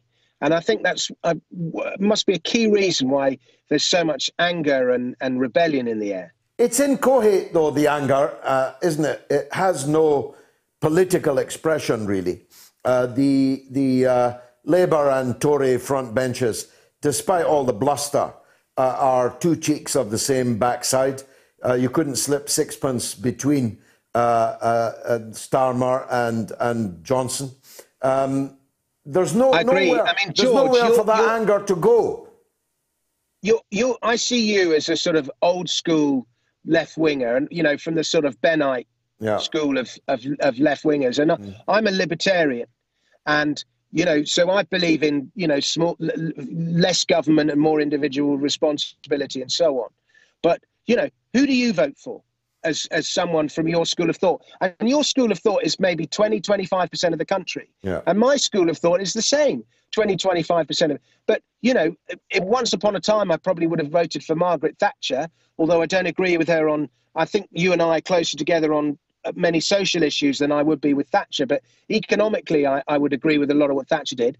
But anyone who sympathises with Thatcher or anyone who sympathises with Tony Benn, where's your political voice? Yeah. Because, you know, whoever you vote for, you just get this sort of limp wristed, crony capitalist social democrat. I disassociate myself with the limp wristed bit because that'll only get me into trouble. Dominic Frisby, thanks for joining us here on the mother of all talk shows. And I look forward to talking with you uh, in the week. Dominic Frisby, uh, author on Spiked of Wokeness, the Return of Medieval Madness, as well as his wonderful new uh, uh, audiobook, a sci fi rock drama about invisibility. Uh, it's called The Shadow Punk Revolution. I'll tell you, it's actually terrific. Uh, if it doesn't immediately appeal to you, because it didn't immediately appeal to me. Trust me, it's brilliant. Which foreign militants should the West regret backing the most? A. The ISIS in Libya. B. Chechens in Russia. C. Moderate rebels in Syria. You can vote now on my Twitter feed. Let me take a 60 second break and I'll be right back with That Was the Week. Radio Sputnik. Want to talk? Get in touch with us at radio at SputnikNews.com. We are talking 24 hours a day, seven days a week. You are listening. We give you the most essential out of the endless information space. Radio Sputnik, telling the untold. Radio Sputnik. We speak your language. Find us at SputnikNews.com.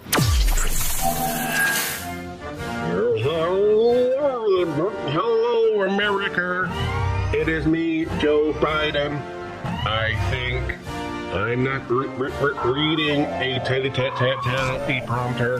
I'm perfectly capable of speaking for myself.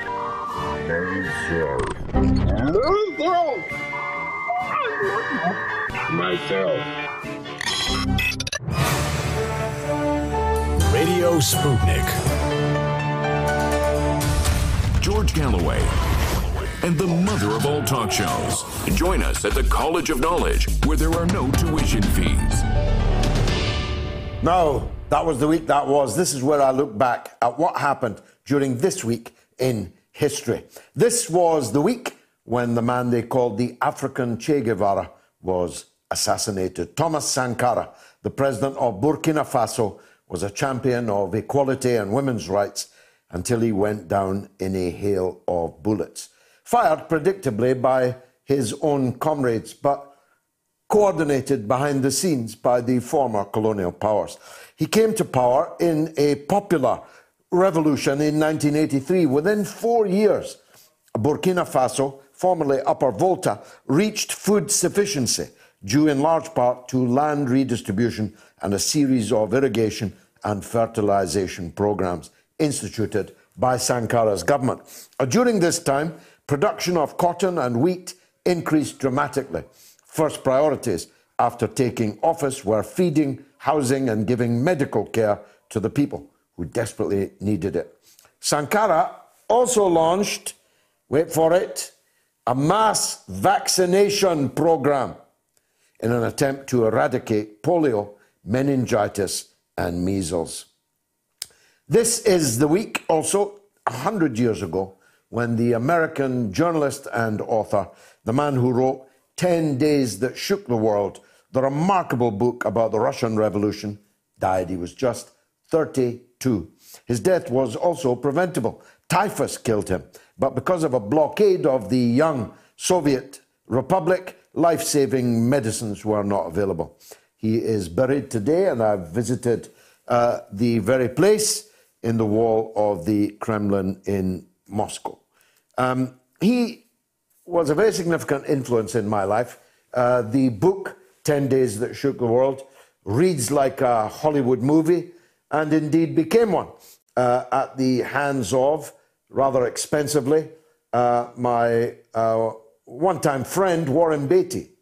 Warren Beatty made this film and made himself and many other people considerably poorer as a result. It was a very long film.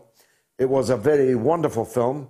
If, like me, you're interested in the people and the events uh, that are depicted, uh, but it was a financial flop. If you have never seen Reds, I really commend it to you. Uh, it's not that easy to get these days, but you can get it. And if you haven't read 10 Days That Shook the World, you really should. John Reed was a real superstar. He was the Warren Beatty of his era. And uh, his life and tragic death, he was uh, coming back from the, um, from the Congress of the Peoples in Baku, in what is now Azerbaijan, the Republic of Azerbaijan, the capital of. Uh, and this extraordinary event, the Congress of the Peoples, in 1920 in Baku, is another of the most significant political events uh, that have made me uh, what I am. I'm an expert on the Congress of the Peoples, uh, on uh, Zinoviev, who chaired it, uh, on the crowds who arrived from all corners of the earth to Baku uh, to discuss the way forward for the poor, for the colonies, for the downtrodden all over the world. So John Reed went to uh, report on that and he caught typhus there in Baku. And at the age of 32, he died 100 years ago this week. On this day in 1963, Sir Alec Douglas Home was elected as the leader of the Conservative Party in the UK. And in one of those democratic moves, which Britain is famous for, he became the new and unelected Prime Minister on the same day. He was famous for working out or not economic problems with matches. He was also one of the appeasers at uh, Munich. He was at the side of Chamberlain uh, when they betrayed uh, the peoples of Europe and betrayed the people of Britain uh, by striking a sordid deal, a pact, you might say, uh, an Anglo French Nazi pact. At the Munich uh, capitulation. And Alec Douglas Home was there as a young man. And I later confronted Alec Douglas Home in the Queen's Hotel in Dundee. Uh, I think during the 1975 referendum, if I'm not wrong, uh, on the European Union. I confronted him on his role as an appeaser at Munich. So that's how old I am. I confronted Alec Douglas Home, who this week in 1963 became Prime Minister. Uh, in 1989, East Germany's Erich Honecker was forced to step down as leader of the country after a series of health problems. I reckon it was that famous kiss with Brezhnev, uh, which was an extraordinarily passionate embrace that done for Honecker. A day later, in 1989, the so called Guildford Four, who'd been in jail for 15 years for IRA bombings which they did not commit, were all freed by the appeal court. And on October 20, in 1983, I remember it well, Grenada's Prime Minister Maurice Bishop was assassinated, again at the hands of his comrades. US President Ronald Reagan then sent in 6,000 Marines in a much criticised invasion, criticised even by the aforementioned Margaret Thatcher. In this week in 1966, tragedy engulfed the Welsh village of Aberfan as a coal slag tip buried a school and killed 144 people 116 of them children. Prolonged rain caused it, but both the government and the National Coal Board refused to accept financial responsibility. Some things never change. So a disaster fund had to pay for removing the remains of the tip overlooking the village. It's rather well handled in the Netflix series The Crown, actually. And uh, this week was also the week when, in 1966, double agent George Blake who's still alive in Moscow, who had been spying for the Soviet Union, escaped from Wormwood Scrubs prison in London after a daring breakout organised by two members of the Campaign for Nuclear Disarmament. He is still alive in Moscow because I've tried to meet him without success. He's 98 years old. This was the week in 1956 when the ill fated Hungarian uprising took place with tens of thousands taking to the streets to demand an end to Soviet rule. Less than a month later, uh, the Russian Premier Nikita Khrushchev sent in the tanks and the revolt was over. As was Khrushchev, uh, actually, uh, rather abruptly, just a few years later. In 1983, truck bombs struck US and French bases in Lebanon, killing 241 US Marines, and 58 French military personnel. A then virtually unknown group called Islamic Jihad claimed responsibility for the attack. Some analysts suspected that it was an Iranian operation, and out of it, the group we now know as Hezbollah emerged, allegedly. In 2001, the Northern Ireland peace process reached an historic breakthrough as the IRA announced they were decommissioning their weapons. It was on the 24th of October in 1945 that the United Nations was born. The jury is still out on whether that one worked. I'd vote no myself. On the same day, but in 1983, the British serial killer, well, he was a Scotsman, I must confess, Dennis Nilsen, went on trial accused of six murders and two attempted murders. He was convicted on all counts, but he later claimed to have murdered 15 or 16 people. He was arrested after a workman found human remains in a blocked drain at his London home. His method was to drug victims, strangle them, finish them off in the bath, but then keep the bodies around talking for several weeks until he dismembered them. Nilsen had been in the Army Catering Corps, which is where no doubt he learned his butchery skills. After the army, he became a mild mannered UK civil servant. The Scottish actor David Tennant splayed Nilsen, I think that means played, uh, in a recent and remarkable three part drama about the killer. Check it out if you can, and your stomach can stand it. I actually uh, don't want to watch it. Uh, it is uh, a story about a sordid, low-life mass murderer, and I don't really want to watch any more of those. Uh, on that rather gruesome note, that concludes the seven days this week in history. Annie is in Paris on the terrorist attack there. Annie, welcome to the show. Hello, George. Um, it goes without saying that the killing of that teacher was absolutely appalling. Yeah. Um, first of all, though, I'd like to point out that the teacher was 47 years old Mm-hmm. and that the children in the class were only 13 years old. Mm-hmm. And personally, I think that if he truly wanted to speak about freedom of expression, the example he chose was highly inappropriate for kids of that age, whether they were Muslim or non Muslim. Well, he sent the Muslim children out. he said he uh, he said that if any if the Muslim children wished to leave, they could. He didn't send them out. Um, That's not the story I've heard. But anyway, go on, Annie. Go on. yeah. Well, as you know, I mean, those cartoons are highly controversial. And I feel he could have spoken about them if he so wished. But there was no need whatsoever to actually show the kids the vulgar drawings of a naked prophet. Uh, no, I, I, I don't know if you I- agree. I- well, I, as I said at the beginning, uh, I, uh, I wish these cartoons had never been drawn. I wish they had never been published. Uh, they are not worth the river of blood that they have produced. Uh, but we can't be uh, we can't be equivocal in any way about this, Annie. Uh, it is in the end uh, the right uh, of uh, Charlie Hebdo to publish cartoons. If you don't like that, you shouldn't live in France.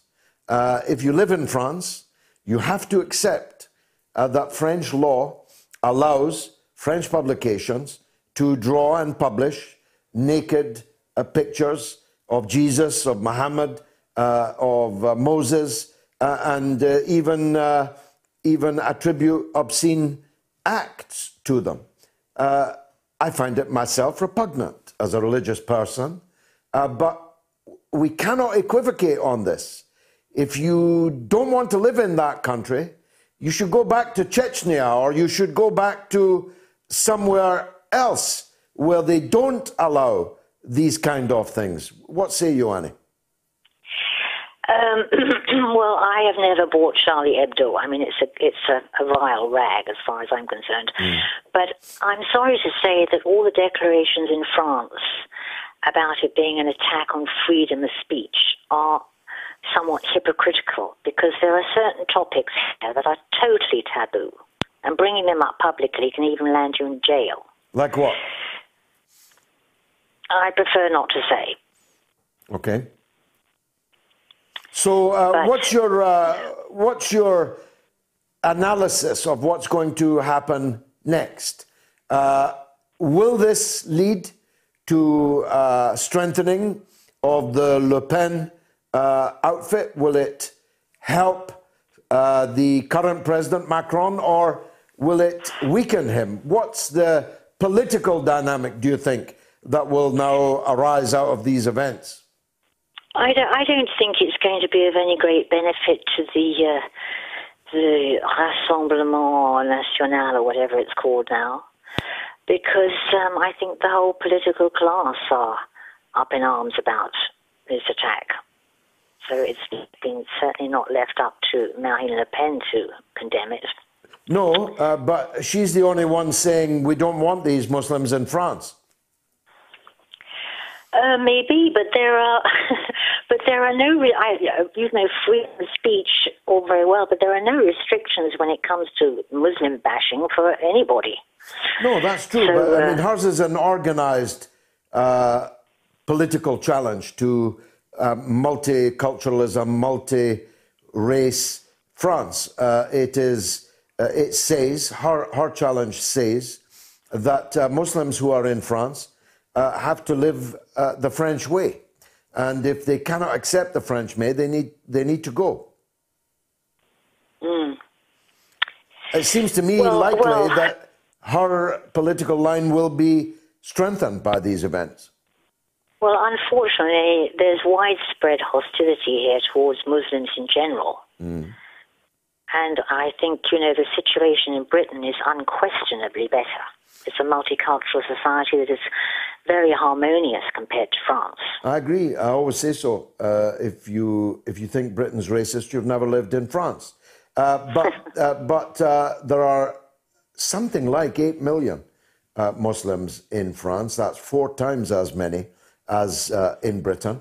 And the reason for that, of course, is that the French Empire colonized and brutalized a very large number of Muslim countries, not just uh, along the Maghreb, uh, the coast of North Africa, but uh, even uh, deeper into the continent of Africa. Uh-huh. And therefore, quite a lot of Muslims from the former empire, not so former actually, if the French government could pull it off, uh, uh, they, they've ended up living in France and they've had children who've had children who've had children. Mhm. But there's there's something of a, a renaissance of religious feeling, if you'll forgive that mixed metaphor, uh, amongst young Muslims in France. They are more militantly Islamic than their parents and grandparents. Mm-hmm. That's true. So, how is Macron handling it? Is he rising to the occasion? Uh, well, he did the other night. He's going to make an announcement, uh, make a speech about it next week, I believe. But um, Well, we look forward to what he's got to say. Maybe we'll talk again, Annie, when he's uh, delivered that speech. Thanks uh, very much for the call. Sam is in Denver. Let's hear from him. Sam. Yes, hello, George. Yes, hi. Hello from uh, Smoky Denver. Well, things to do in Denver before you're dead. Uh, I love Denver. I've spoken there a couple of times. I like it. It's a wonderful place. Go ahead. Yeah, it's a great, great place to live. Hey, I appreciate it. Um, so the uh, the situation uh, with Turkey, um, you know, we we just keep hearing about new developments with Erdogan uh, getting involved uh, with, um, you know, in, in Libya and uh, now uh, exploring in the Mediterranean, Black Sea. Just tested his S four hundred. It seems that he's goaded the uh, the Azeri people into, um, you know, con- the conflict with the Armenians, and really seems that he's he's taken the reins as a uh, like an Islamic strong strong man, and he's got all of this uh, migrant uh, uh, human resources being pumped into him. Uh, how big a threat uh, is Turkey becoming to the um, the the, gr- the greater uh, uh, stability um, in, in Europe and beyond? Good question. Uh, look, uh, there's an Arabic uh, um, saying, it's also, I think, uh, applicable in English. Uh, in the land of the blind, the one eyed man is king. And Erdogan has one eye, uh, while all the other Muslim rulers are blind. And therefore, Erdogan stands out, even though much of what he stands out for is entirely hypocritical. Uh, for example, he uh, condemned uh, in the most condign terms um, the agreement between the UAE and Bahrain with Israel, whilst Erdogan's Turkey has had full relations with Israel for many decades and uh, even conducts military exercises with them uh, and sells them oil, which is stolen from Iraq and from Syria. So, how's that for hypocrisy? But uh, Erdogan stands out as uh, a strong and uh, uh, sometimes clear, certainly loud uh, proselytizer for what you could describe as a part of the Muslim cause.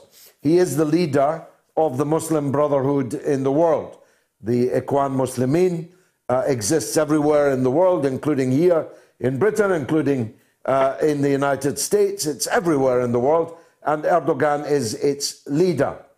And he is, as you say, increasingly pushing the envelope, sending uh, troops and mercenaries, usually Syrian jihadists, not just to Libya, but also now to the Azeri uh, Armenian conflict uh, in Nagorno Karabakh. So uh, he is very much flexing his muscles. He plays uh, to both uh, audiences. Uh, he is a putative member of the European Union. He is a full member of NATO, but at the same time, he poses as a, as a caliph, as the new Ottoman emperor. And these are contradictory uh, positions. And eventually, I think he will have to get off one of them uh, if he's not pushed off both. Sam, last word to you.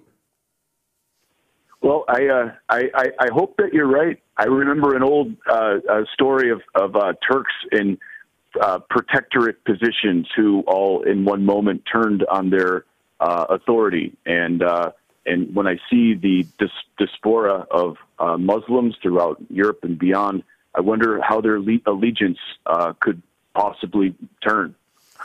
well, uh, you see, a lot of that diaspora uh, respects Erdogan, uh, as I say, because he's got one eye, because uh, sometimes he says the right thing, sometimes he does the right thing. And when he does, it contrasts so sharply with the moral dwarves uh, that rule the rest of the Muslim world, Sam. Yes. Yeah, that's, I can uh, see that. That's, uh, that's the problem with Erdogan. Sam, thanks for that call. Terrific uh, to hear from you. Let me take a 60 second break.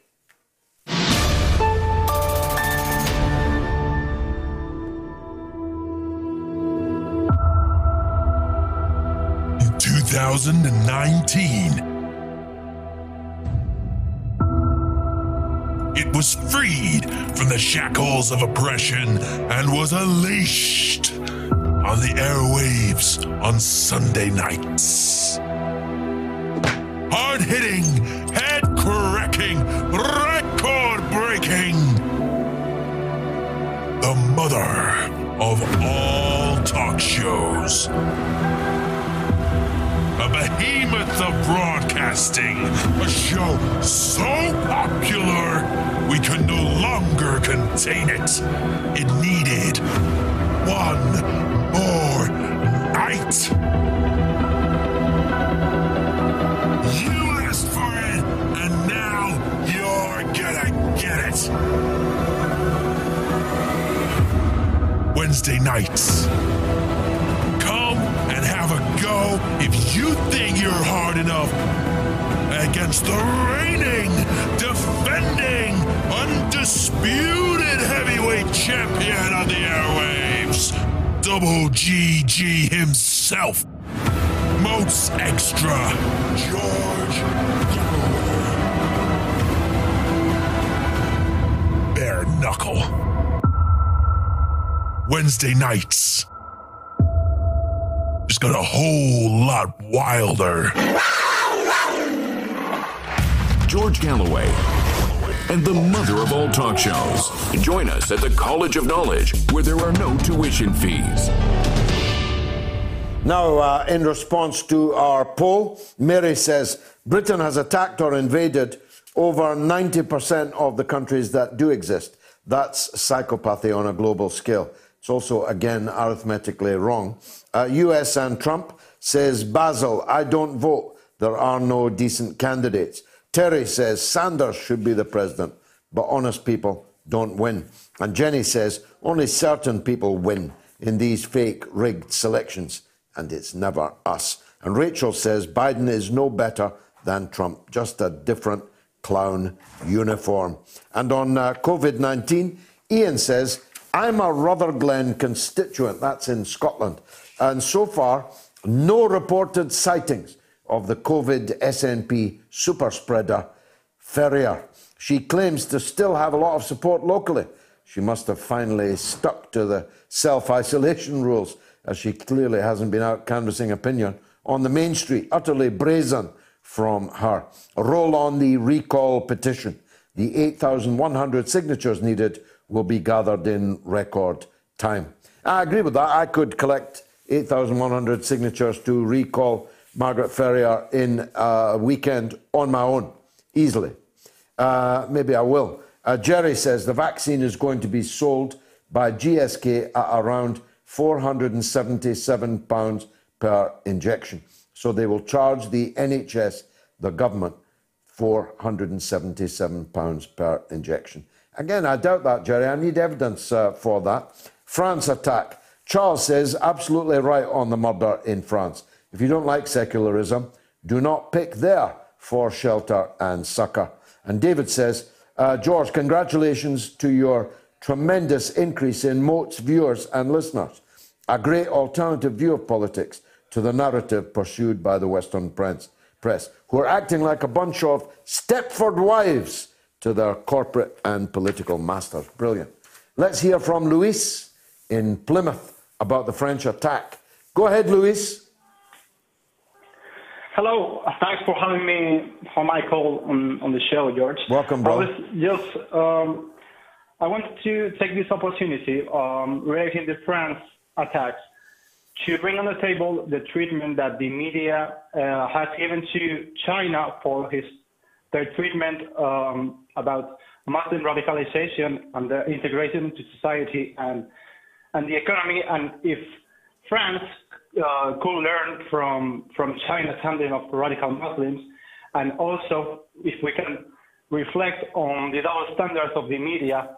Uh, when I've lost Luis. Uh, the China. audience getting them. Yeah, go ahead, Luis. Sorry? Yeah, go ahead. If uh, if if France So, could learn from China, is your message? Sorry? Is Yeah. your is your message that France needs to learn from China? Yeah, on the way to uh, include the Muslim uh, population into the economy and to secularism. Uh, well, look, the, the, the Muslims are entitled to uh, live a religious life, uh, to uh, personally reject uh, secularism. Uh, they are entitled to um, bring up their children in the faith, uh, but they are not entitled to murder other people who don't agree. Uh, they are not entitled to insist on things uh, that don't exist in France, like the protection of prophets uh, from satire, however ugly, however vile, uh, because that's part of the French uh, way of life. That's in their constitution, it's in their culture. And if you don't like that, why would you uh, choose France to be your, your asylum? That doesn't make any sense, Luis. Absolutely, absolutely. I, I agree with you on that. Uh, I was um, just pointing out if France can, instead of the way, uh, not, not necessarily secularize the population, because what China is doing is taking Muslims that believe in fighting and radical fighting to Muslims that practice their religion, not necessarily Yeah. uh, make them No, uh, you're, you're, you're But- absolutely correct. Not only does China not uh, suppress uh, Islam and Muslims, there are more mosques in the uh, Xinjiang province uh, where the Uyghur Muslims live. There are more mosques in that province than there, uh, than there are in any other Muslim country in the whole world per head of population, uh, except Saudi Arabia. Uh, there are five times as many mosques in one province in China uh, than there are in the entire uh, United States of America.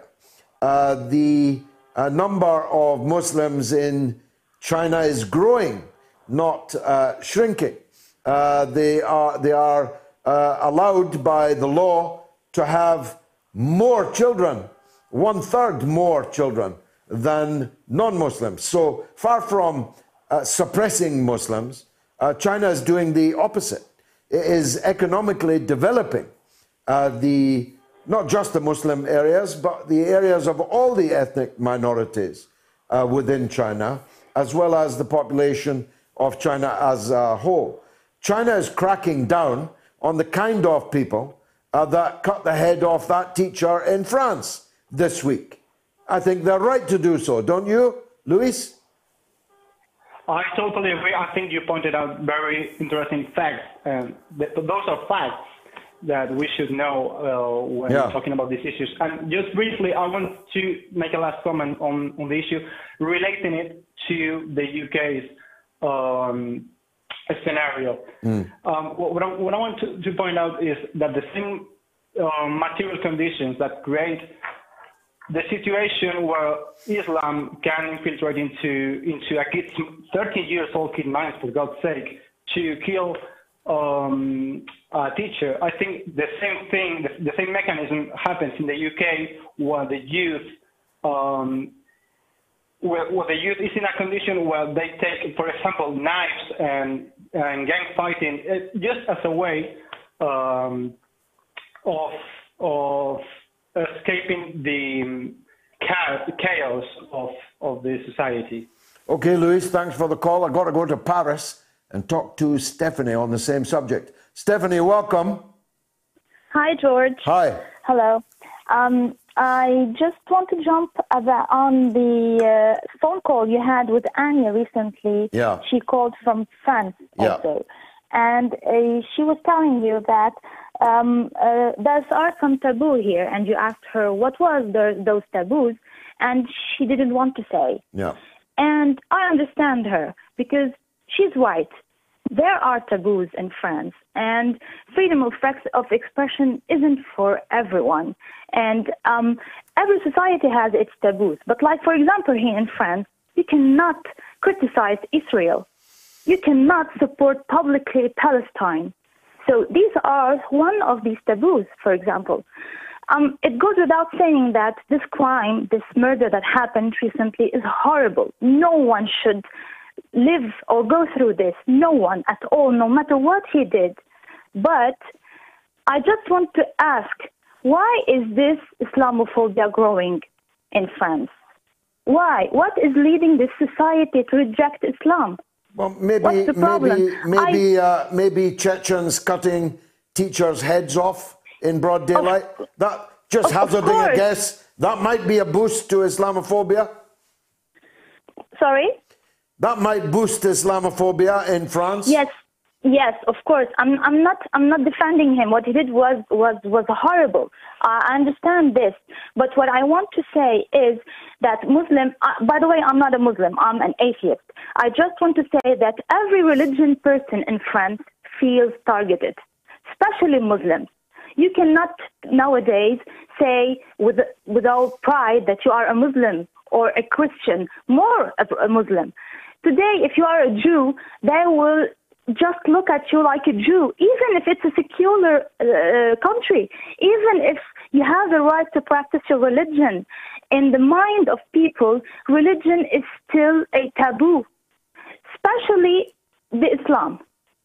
Well, this is look, France. Uh, no, but France is a country that, or the Republic is uh, a, a state uh, form which emerged uh, from the French Revolution, and the the association of the church with the aristocracy that was overthrown and indeed beheaded. Uh, the uh, the French revolutionary tradition almost deified secularism, almost uh, made a religion of secularism. And if you don't like that, uh, why would you go and live in France? This is my point. What if I'm a French? What if I'm a French, born and raised You here? are. I'm you not are. talking I'm about not talking him. about you. I'm talking about the Chechen that cut the man's Yes. head off. Of course, he would go live in Chechnya. I'm not talking about him. I'm, I'm you talking about the idea. Else, but why live in Eh, France? Exactly, exactly. Why live in France? But this is not the question. The question is, what if you are a French, lived, raised, born, lived, raised in France, Mm. and you are a Muslim? Mm. How would you feel in this country? Well, uh, I would uh, seek to make alliances uh, with uh, with non-Muslims and try and change the prevailing political atmosphere in the country.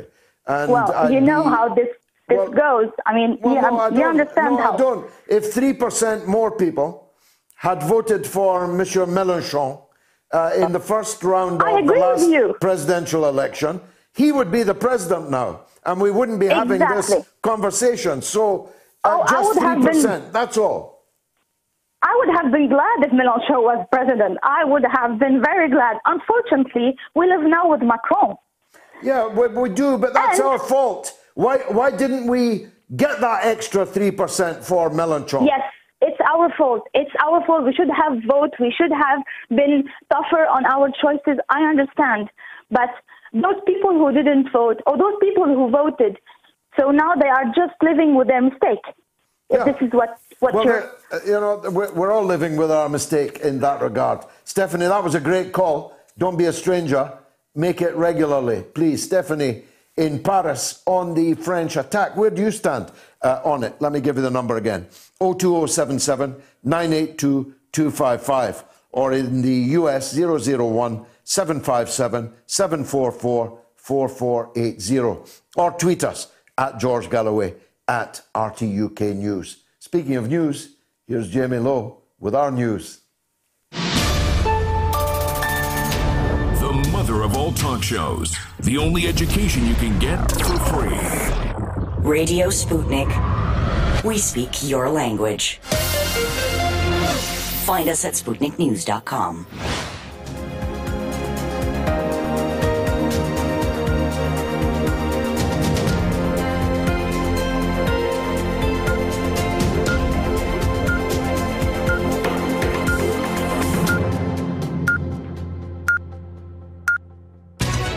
Sputnik News.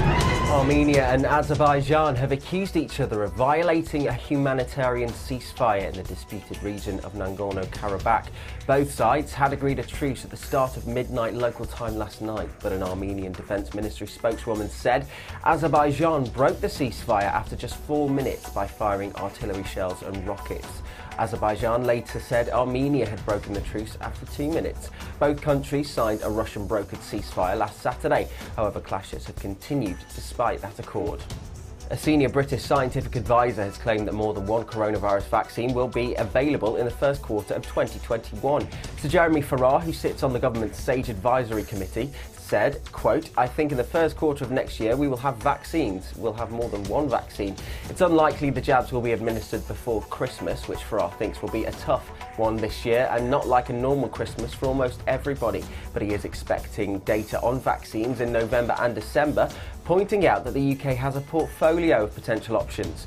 Thousands of NHS staff will be trained to administer a vaccine, with inoculations potentially beginning soon after Christmas. In a briefing to MPs on Monday afternoon, England's Deputy Chief Medical Officer Professor Jonathan Van Tam said it isn't a totally unrealistic suggestion that we could deploy a vaccine soon after Christmas, adding that such a development would have a significant impact on hospital admissions and deaths. Van Tam is said to be expecting third stage results from the Oxford AstraZeneca vaccine by the end of November. Another multinational drug company, Pfizer, has apparently already manufactured several hundred thousand doses of a jab at a plant in Belgium.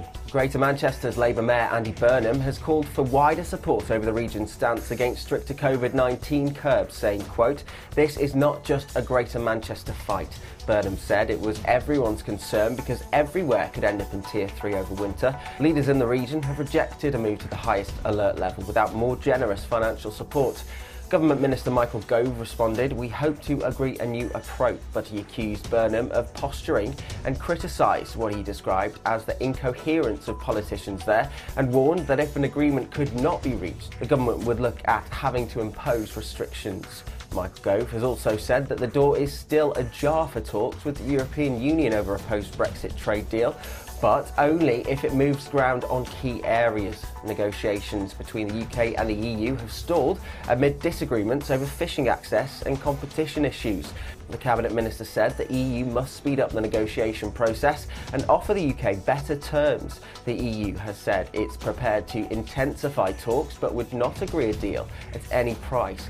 Gove has also been accused of being in cloud cuckoo land by Labour after he defended spending £7,000 a day on consultants brought in to work on the government's test and trace system. Asked if the fees were a good use of public money, Gove replied yes. Boston Consulting Group were paid about £10 million for a team of around 40 consultants to do four months' work between the end of April and late August. A convicted murderer who helped thwart an attack on London Bridge will be considered for parole 10 months early. Stephen Gallant, 42, was jailed for 17 years in 2005 for the murder of ex firefighter Barry Jackson in Hull.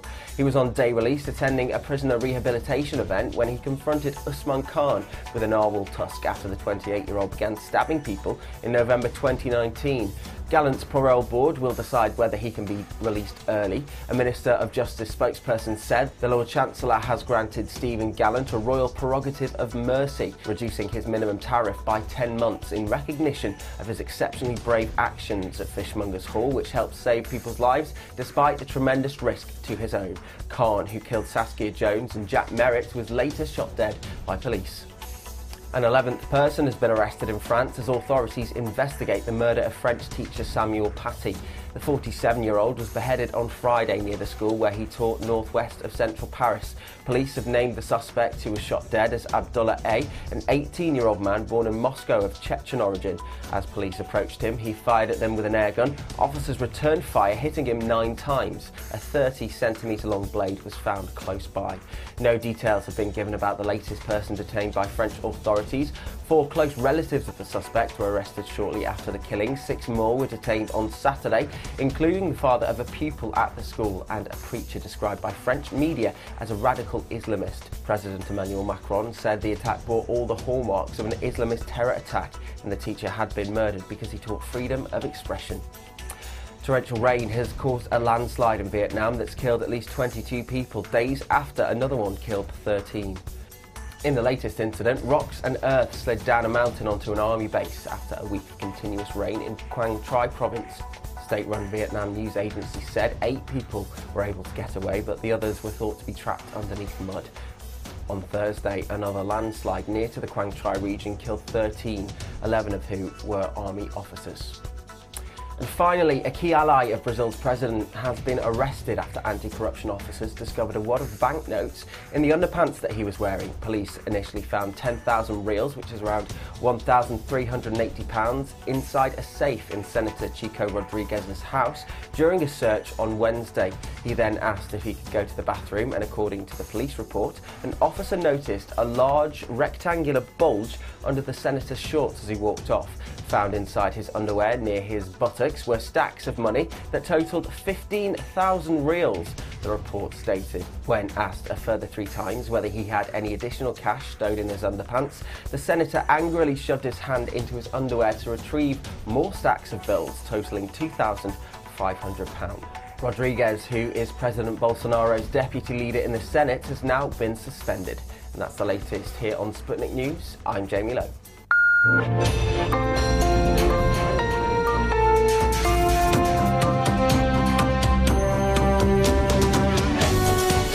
listening to Radio Sputnik.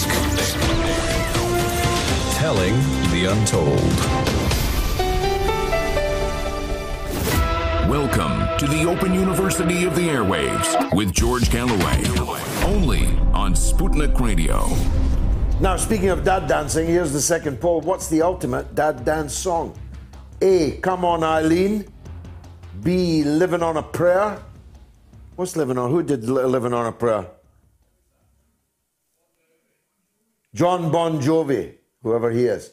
And C. Mustang Sally. That's not a dad dance song. That's a great, great song. Uh, anybody see the commitments? The guy in the commitments sung it better even than the original. Uh, okay, what's the ultimate dad dance song? A. Come on, Eileen. B. Living on a Prayer. C. Mustang Sally. You can vote on my uh, Twitter feed. Now, of course, uh, half of Britain is currently on lockdown.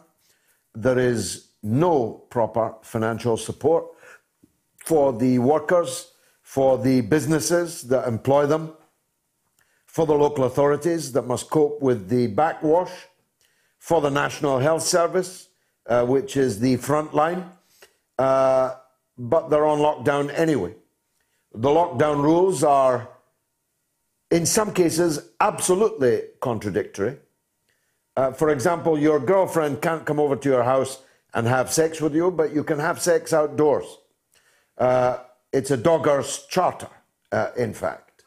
Uh, the, uh, the contradictions of not being able to have your uh, friends round uh, to your house, your relatives even uh, round to your house, uh, but you can sit in the park with them.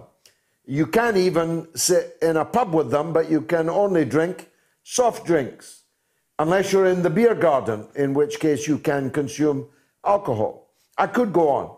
Uh, there's a list as long as your arm of the contradictions. But the most important one is that the British economy is being broken, the working class put through the ringer, uh, with no discernible positive result. Uh, the, as I said last week, if these lockdowns and, and other measures were working, everyone would be behind them. Uh, but there's no sign that they are working and that it is too late now uh, for them to work. Let me put my cards on the table. If I had been in charge of this country, we would have approached this issue and with the benefit of China's experience in the most draconian, the most authoritarian way if I had been in charge. We would have closed Britain completely.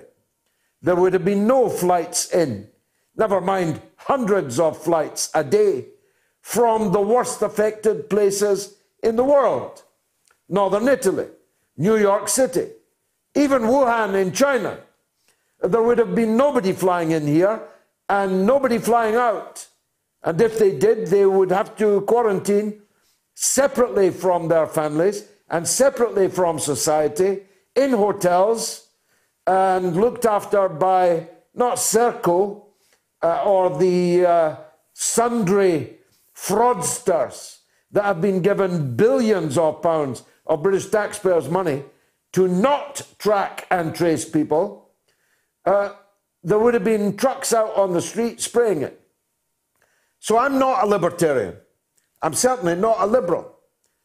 We should have met and we had a chance to meet because we had many weeks' notice that this was coming our way. We are an island. Hallelujah. It's always served us in good stead, actually.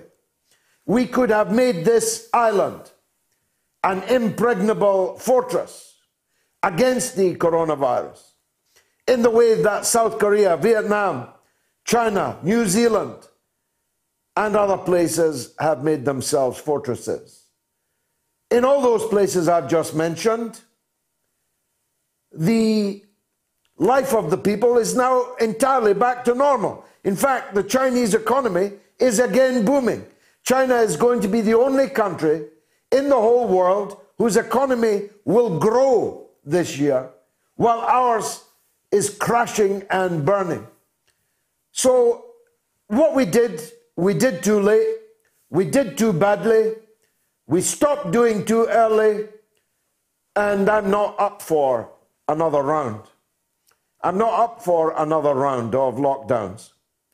I fear that we are now going to have to face this in the way that our people had to face the Blitz in 1940 and 41 and 42 in East London, in Coventry, in Merseyside, on Clydeside, Birmingham, and all the places that were remorselessly bombed. We're going to have to face this challenge in the way that we face that, which is this. We're going to have to take all necessary precautions, and we are going to have to take them. We're going to have to keep our distance from people. We're going to have to uh, continually uh, take precautionary measures, washing our hands, hand gel, masks. We're going to have to do all that. There's no way out of that, or you'll get it. Sure as eggs and eggs. We're going to have to do all that we can commensurate with continuing our lives, continuing our economy, uh, continuing our life as far as it is possible when faced with a serious threat, like the bombing of the Blitz, like the advance of the coronavirus. That's my policy. It's one I share with my comrades in the Workers' Party of Britain because our purpose is only one. We have only one purpose, and that is to defend the working people of this country who've been poorly served by a shambolic, incompetent, and corrupt government and civil service during this crisis. But the MOATS medic, Dr. Ranjit Brar, is free to agree or disagree with anything that I have just said. And I'm glad to say he joins us now. Dr. Ranjit, uh, in situ, uh, in, uh, in surgery, in the hospital. Um, what's your take on where we stand now on the coronavirus? Thanks, George. Good to be with you. Uh, happily, it's fallen in a, in a natural break in my on call shift, so I'm, I'm glad to be with you. Um, but I listened with interest to your uh, opening statement. George is quite comprehensive. I think it's a good summary um, or, and recap of so many things that we've discussed over the last seven to 10 months. And let's not forget, our government has had 10 months to deal with the coronavirus pandemic. It's 10 months in which we saw initial inactivity characterized simply by propaganda, point scoring, and almost gloating at the problems China was going through. We called China draconian for dealing appropriately and um, specifically targeting the coronavirus where it saw it. Uh, and creating the necessary public health measures to isolate it, overcome it, and eradicate it from their population when still less than one half of one hundredth of 1% of the Chinese population have suffered coronavirus, and therefore they've still had less than 90,000 uh, cases and only less than 10,000 deaths. We in Britain, uh, you know, should hang our heads in shame, but it's not been the general population uh, that's been at fault. It's been our government. We saw initially a, a frank admission that it was herd immunity that was going to be the policy of our government.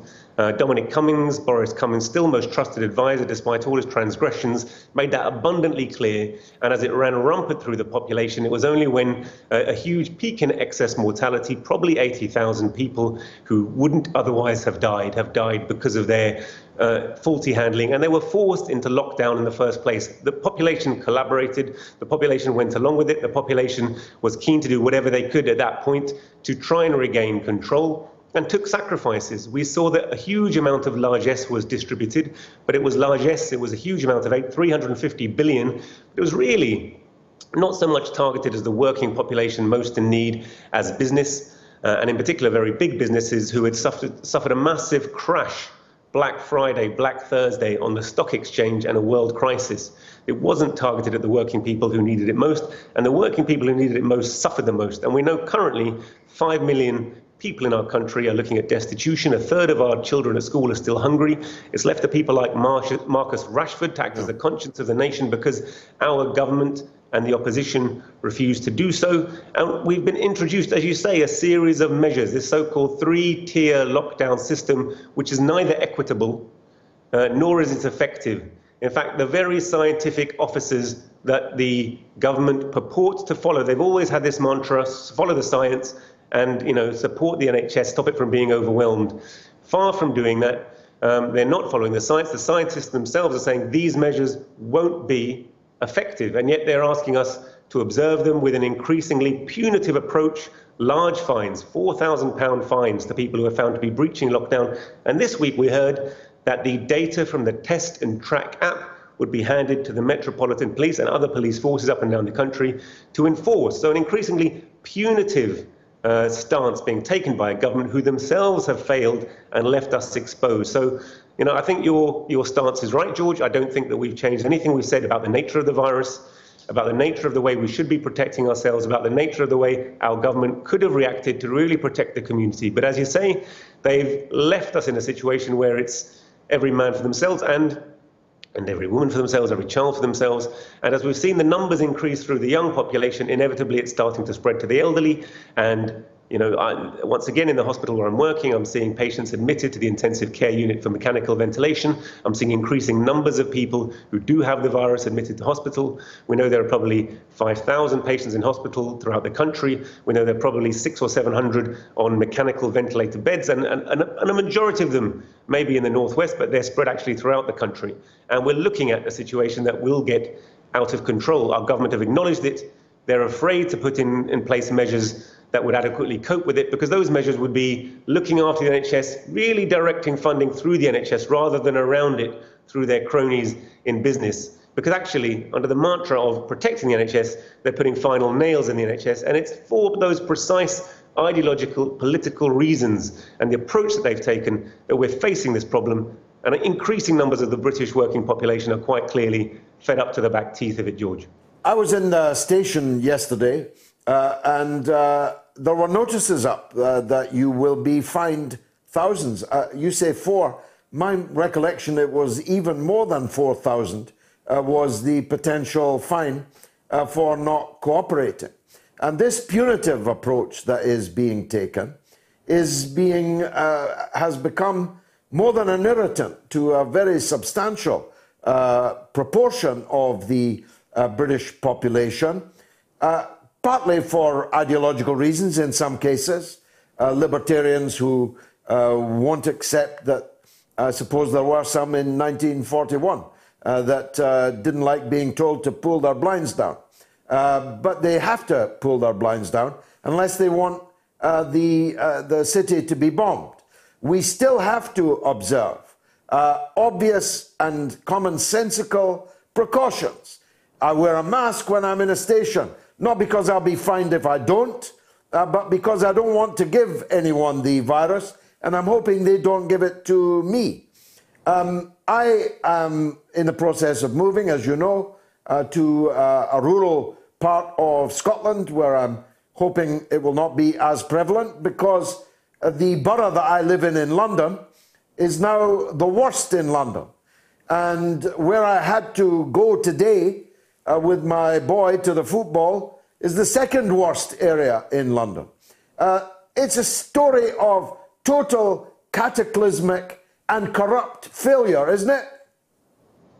It is indeed. It's, it's uh, an, an, indication of our system, which is itself anarchistic, which uh, reflects the economic stance of our government that it doesn't really care for the poorest and most vulnerable in our society.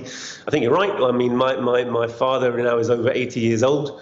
Uh, I'm much more concerned for him than I am for myself um, and my immediate family and my children who are young, and I'm sure will be among the fortunate who, even if they are affected, uh, infected by the virus, will come through it okay. But I do worry for the more vulnerable. I know that the more vulnerable in our society are themselves precisely taking your advice, George. They are being very strict with themselves, and it takes a heavy toll on them.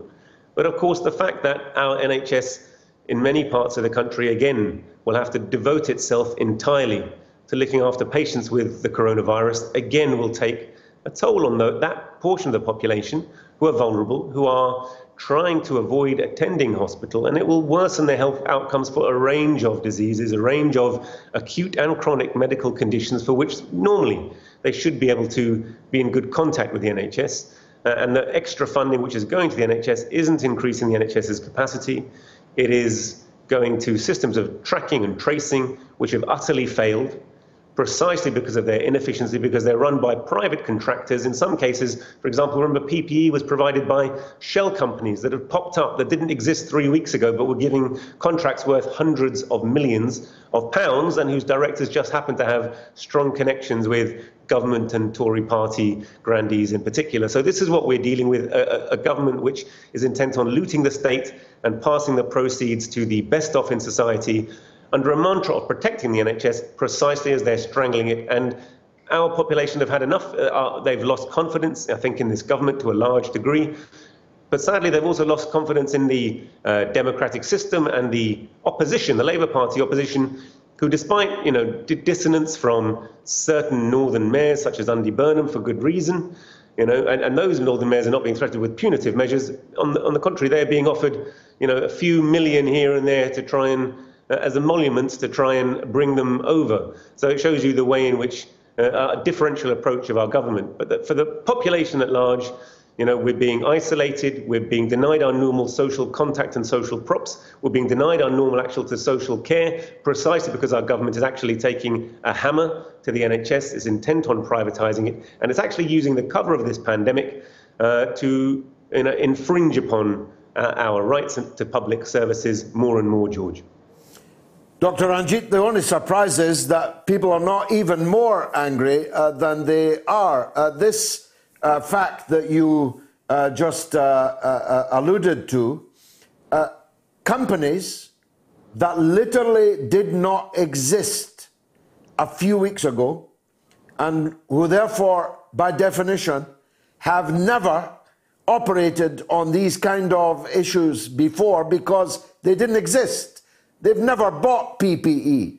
They've never tracked and traced, are being given millions, in some cases, hundreds of millions of pounds of public money.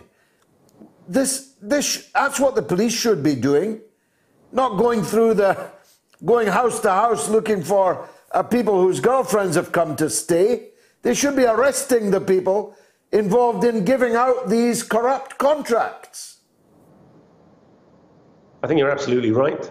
There is major corruption, and corruption essentially is criminality. But we know that, for example, Serco, uh, which has been involved, involved in billions of government contracts, uh, uh, was defrauding the government over various issues relating prisoners, prisoner tagging, uh, and has, has faced minimal fines, which are insignificant in, in terms of the amount of billions that they get from the government. They were fined one million, one and a half million for various breaches of their contract, including knowing corruption and falsification of figures.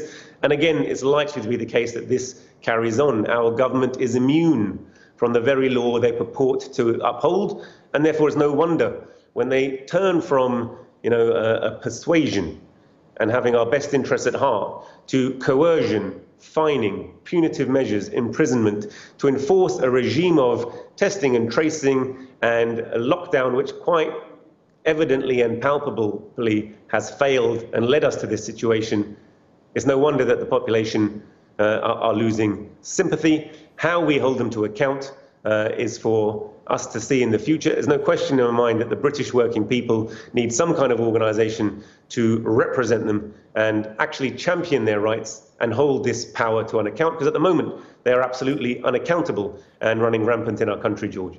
Dr. Ranjit Brar, thanks for joining us. Uh, we're going to have to continue this conversation, I suspect, in, increasingly angrily uh, over the weeks and months to come. Thanks for joining us, uh, as always. Uh, social media comments on Trump. Rachel says, I knew of Trump while working as a construction manager. Every bad thing about his is worse than reported. And Jenny says, all the wars have been hyper ramped up since Trump got in. And he's cancelled several treaties and provoked war all over the world. Well, that's partly true, Jenny. Uh, but actually, he's uh, hasn't started uh, a new war which makes him unusual amongst American presidents. Avni says they have removed democratically elected leaders and replaced them with dictators. And Pete says the US is going back to medievalist ways. Those close to the US will get dragged down with them. And Stephanie, uh, on the French attack, says no religion calls for violence, especially not the one we've seen recently in France. Unfortunately, there are ignorants and propagandists on both sides, people profiting from this crime. David is in Malaysia on COVID. Let's hear from him. David, welcome. Thanks, George. I was on your show about two weeks ago. I was trying to argue um, that the lockdown is the mother of all own goals that humanity has uh, scored on itself. And I was trying to make the point about uh, Sweden pursuing this different approach and the fact that Sweden's outcomes have been neither significantly better or worse than other nations proves that the lockdown, in fact, makes no difference. And this week we've just had this uh, great Barrington Declaration from public health experts. It's a petition that's out there, um, which was shadowed by Google and uh, ridiculed by The Guardian. Uh, as being kind of fake, um, but essentially they, they have just stated what public health policy is. And, and they're saying that lockdowns are never prescribed ter- uh, uh, for pandemics, uh, that public health um, policy never considers a single disease in isolation. They stress that the risk of the current virus is a thousand times greater for older people and vulnerable people than it is for young people who are basically at negligible risk, and that the impact of the current um, measures falls disproportionately, and this, you know, this should be of concern to you, on the working class. It's people working in supermarkets, uh, bus drivers, people who are unable to sit and, at home baking sourdough bread, who are the ones who are suffering. So their their policy really is a, is the public health policy of protect the vulnerable and let everybody else get on with life. Well, that's uh, that's correct, but uh, you shouldn't uh, you shouldn't uh, be like-minded about the danger to the vulnerable uh, from the healthy uh, or from the the less at risk, because if if every young person in the country catches this disease, then they are going to pass it on to the vulnerable.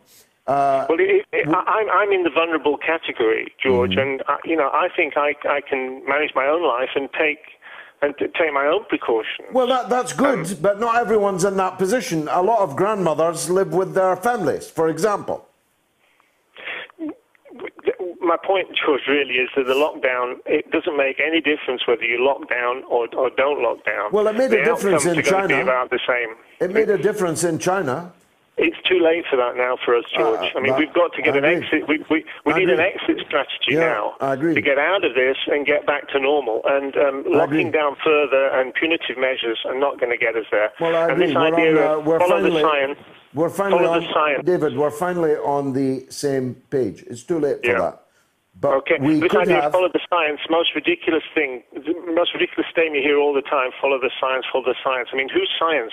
Ferguson's science with his computer models? I Well, mean, uh, as war is uh, as war is too important to be left to generals, uh, a war against uh, an epidemic is too important to be left only to scientists, and especially as you allude, uh, there are scientists whose track records are not great, and there are many scientists with uh, wildly divergent and contradictory points of view. It's the job of a political leader to balance uh, all the facts, and when the facts change, so do my opinions, as Groucho Marx put it.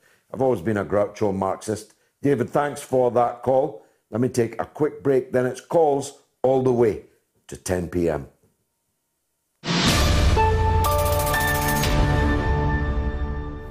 Look at these reviews.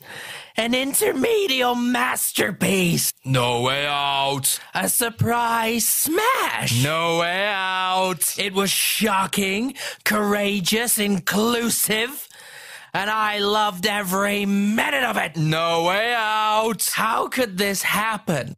The show was lousy and long, and we did everything wrong. Where did we go right? Christmas came early to broadcasting this year, and guess who they stuffed in our stocking? George Galloway. It was so crass and so crude, even Murdoch would have booed. Where did we go right? Last year, a radio star was reborn on the airwaves, the mother of all talk shows with George Galloway. A new show, MOATS Extra George Galloway Bare Knuckle. We predict the new show's name will soon be up in lights, if they can find enough bulbs. We searched Britain on and off lady with a cough. We had callers and reporters by the score. We were so enthusiastic, we built a set made out of plastic. If anyone spoke sense, well, we sent them out the door. They shouted, hooray, that socialist on display. Where did we go right? When they asked for one more day, we nearly ran away.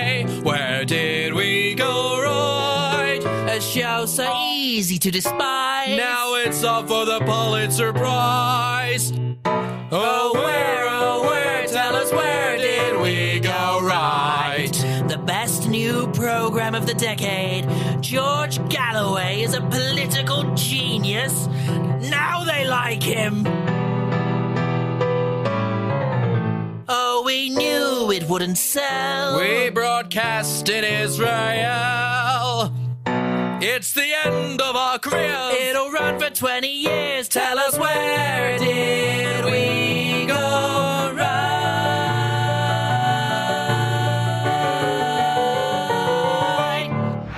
George Galloway and the mother of all talk shows. Join us at the College of Knowledge, where there are no tuition fees. Bravo, Simon. That was a brilliant piece of work. And uh, if you uh, want to go bare knuckle uh, on Wednesday nights, well, it's even more colourful uh, than this show and uh, does deep dives into issues that we don't have time really uh, to deeply dive into here on a Sunday. But the only way you're going to be able to do that after the problems we had with Facebook uh, last Wednesday is to uh, subscribe on Patreon. So go to Patreon. Maybe we can put that up on the screen if someone can do that. Uh, it's on the screen now www.patreon.com forward slash George Galloway. It's only a dollar. It's less than the price of a cup of coffee. It is half the price of a lousy newspaper, and you'll get three hours of deep diving and some blood on the canvas. So do that for this Wednesday. I promise you, we've got a cracker of a show lined up. What's the ultimate dad dance song? Come on, Eileen. 52%. I'm not surprised at that. Living on a Prayer, 25%. That's more of a karaoke one, that. And Mustang Sally, 23%. You can still vote right up to the end of the show on my uh, Twitter feed. Uh, sorry, Come On Eileen has just gone up. Living on a Prayer has just gone down. Mustang Sally, Sally has stayed steady. Let's take some calls. Calls right up to 10 now. Rapid fire. Sarkar in Glasgow on Brexit. Go ahead, Sarkar. George, good evening. Thanks for once again having me on the show, mate. You're welcome, sir. George, a small question basically. If you go back 10 months earlier, 11 months earlier, the, oven de- uh, the Brexit deal was oven ready. Boris Johnson won the mandate, as he calls a stonking majority, on Uh-huh, that basis. Uh-huh. It was the actually the days- withdrawal. Just let me stop you there because I see this all the time. It was the withdrawal agreement that he said was oven ready, not the uh, deal at the end of this year with the EU. He never said that was oven ready.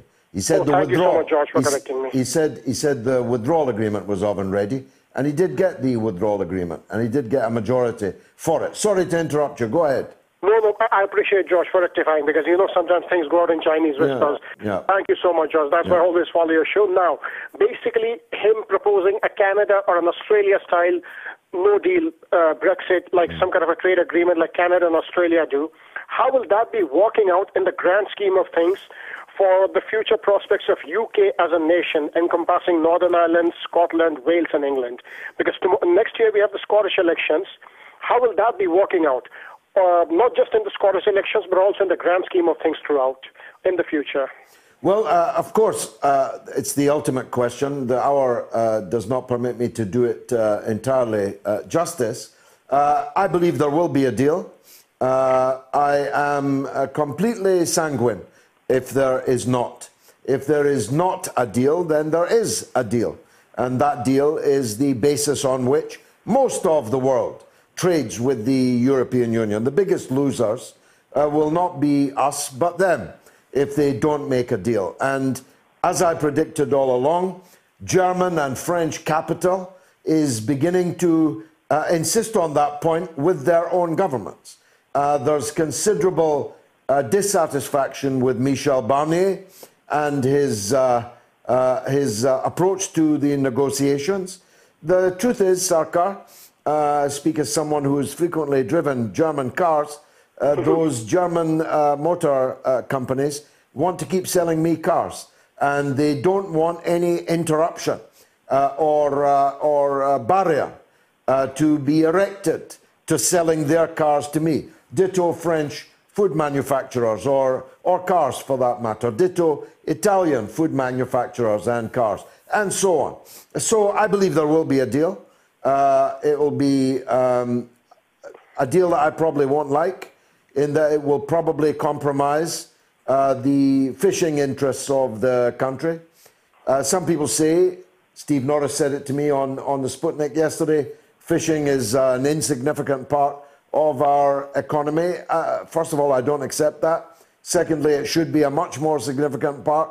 We're going to have to start growing our own, fishing our own, eating our own uh, uh, food and fish and food that we grow. Uh, but the, if it's not important, if it's not significant, why are the French and the Dutch uh, threatening to break the uh, whole negotiation process over it? It's obviously significant to them, so why would it be insignificant to us? but I believe there will be a deal. If there isn't a deal, then the first thing to rejoice about is we will not be paying the European Union 40 billion pounds in a divorce deal that should never have been necessary in the first place. So we'll have not just the money that we don't any longer have to send as a net contributor to the EU, we'll have saved 40 billions too. And I've got lots of ideas about what we could spend that on. Sarkar, we'll discuss this nearer uh, to the time uh, in more depth. Thanks very much for the call. I've got to go to Michael because he's all the way in Sydney, Australia, on the Paris attack. Go ahead, Michael. Yeah, hi, George. Um, look, just on the Paris attack, mate, um, I happen to agree with Stephanie and Annie. I think they made very good points. Um, you know, such as, you know, if these cartoons were about, um, say, the Prophet Moses or Jesus or even the Queen or someone like that, there'd be a totally different outcry in these countries. I've got a few points here, to bear with me. Mm. Secondly, um, you know, you're talking about and shelter. Well, as far as I know, American forces and their allies are, are bombing the Sahel and the, and the French-speaking part of Africa, mm-hmm. and also they destabilised Libya and bombed that, and they actually created the um, refugee crisis because most refugees leave from Libya. Mm-hmm. And you mentioned um, and shelter. Well, maybe they're going to maybe the English and Americans, the Europeans should have out should have out of Africa centuries ago, looking for and shelter and also resources. And um, Secondly, rebuilding churches with state money. As I remember, Notre Dame has large contributions from the state. Um, this is another one. And also, just quickly on um, Turkish adventurism, in case an American American hasn't checked the map like a typical American, Turkey happens to share a long border with the Mediterranean and Black Sea as opposed to America. Uh, well, look, Michael, there's too much there to unpack and to uh, deal with uh, with any justice. So I'll stick to your uh, French point and leave the others for another time, if I may. Uh, I'm not in second place to you in hatred of French colonialism uh, and hatred of colonialism and imperialism in total. I'm really not in second place. And I've spent a long life uh, fighting uh, against these things. Uh, but this teacher that was beheaded did not invade or occupy anybody. He did not invade or occupy North Africa. He didn't invade or occupy other parts of Muslim Africa, currently uh, still in a semi detached relationship with France. He was a civilian. He was an innocent teacher who was barbarically murdered and mutilated in the most horrific death you can imagine, uh, in full view of the school community. We have to be unequivocal about that. You can't say, look over there to Benin or Mali. You can't say, look over there to what the French did in Algeria, uh, uh, barbaric on a giant scale. You can't even say, look what France did in Libya and is still doing in Lebanon and in Syria. You can't do that. You have to say, I unequivocally and utterly condemn uh, this act of foul murder. Full stop. You can do then what I try to do in my monologue and say that France now, not historically, because you can't do anything about your history, you can't rewrite it, relive it, play it again, Sam. You can't. But you can change your present and your future.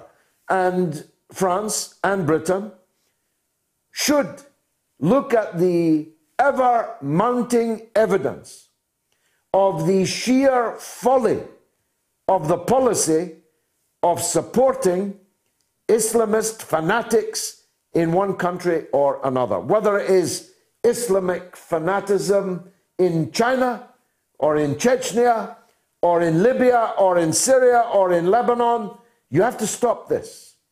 Not only because it's wrong, it's always been wrong, but because it is blowing back and causing the shedding of blood on your own streets too. That's my point. Tony is in Liverpool. Let's hear from him. Go ahead, Tony. Good evening to you, George. Hope you're well. Thanks. Good to hear from you. Um, yeah, it's been a while. Um, I wanted to touch on the um, the farce uh, surrounding Hunter Biden's computers, George. Um, Yeah. it's ironic that the FBI have had these computers in their possession and the hard drives, obviously, since December last year. Yeah, and uh, they had no intention of showing us them.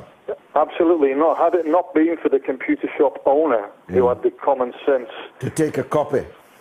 to back up the hard drives himself, we would never have heard anything about this. And, and suddenly, as soon as this is disseminated into people such as Rudy Giuliani, um, you know, Steve Bannon, you know, people like that, all of a sudden, the FBI know that it's in their possession. Now they're investigating whether there are links to the Russians, which is absolutely ridiculous because they know that these uh, It was a Russian legitimate. computer shop, apparently.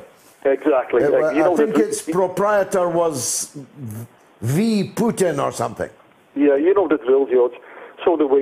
Um, now, they've only done that because they know that this is obviously going to cause a, huge storm, Yeah. which it will.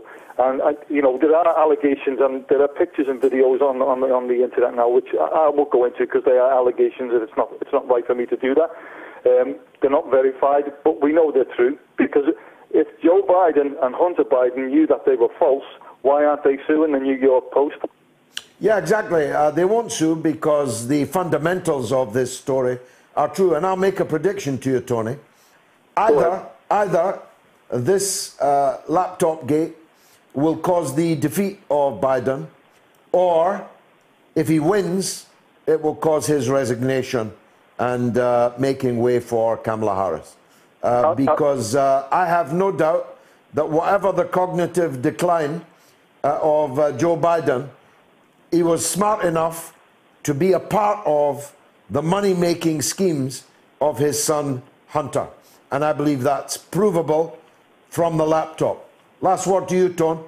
Absolutely, George, and I think Hunter Biden actually states in the um, in, in some of the emails that his his his father takes half of the salary that he, picks up himself, Yeah. which which is absolutely astonishing. And I I believe um, Joe Biden, who, who's basically been a senator most of his life, apart from obviously the VP uh, position he held over eight years. Um, last year, he, he I, I believe he earned four million dollars last year. Him and his wife. How, how, how did he earn that kind of money, George? Well, some of them earn far more. Nancy Pelosi uh, earned uh, many millions more than that. Uh, so much for the Democrats being the blue collar party. All in it together, George, aren't they? All in it together. All in the trough together. Tony, thanks for your call, mate. Lovely uh, to hear from you. Janet says, I'd suggest Hi Ho Silver Lining. It was a dad song even in the 70s. It really was, actually. I I play music on a Wednesday because I've got a license to, but I can't play it on a Sunday. Uh, but if I could, I'd play you a blast if you've not heard it. Hi Ho Silver Lining is a great dad dance song. And as Janet says, it even was back in the 70s. Helen says, Sweet Caroline, sweet Jesus, save us. Sweet Caroline's another big dad dance song. And Lars says, Come on, Eileen is a good song, but it does have this specific quality to it. It does. It does. And Attila says the Tories are quite happy to destroy the UK economy to get the Brexit that they want, but not to save people's lives, says everything, really. Uh, so let's go to Mississippi, M I double S I, double S I, double P I, and talk to Patrick. Go ahead, Patrick. Hey, Mr. Galloway, it's good to hear from you again. And you, sir? Um, uh, I appreciate it. Thank you so much. I wanted to call in to discuss uh, the uh, third party candidates who have been greatly, of course, as they always are, overshadowed by uh, MSM Yeah. in this presidential election cycle. Yeah. I believe I shared a video with you a few days ago about there was actually a third party presidential debate that was totally overlooked. And I tell you what, Mr. Galloway, all of these guys, every single one of the candidates, and they're, they, the, you know, politically they span from the far left to the far right. They would all be considerably better options than Trump and Biden.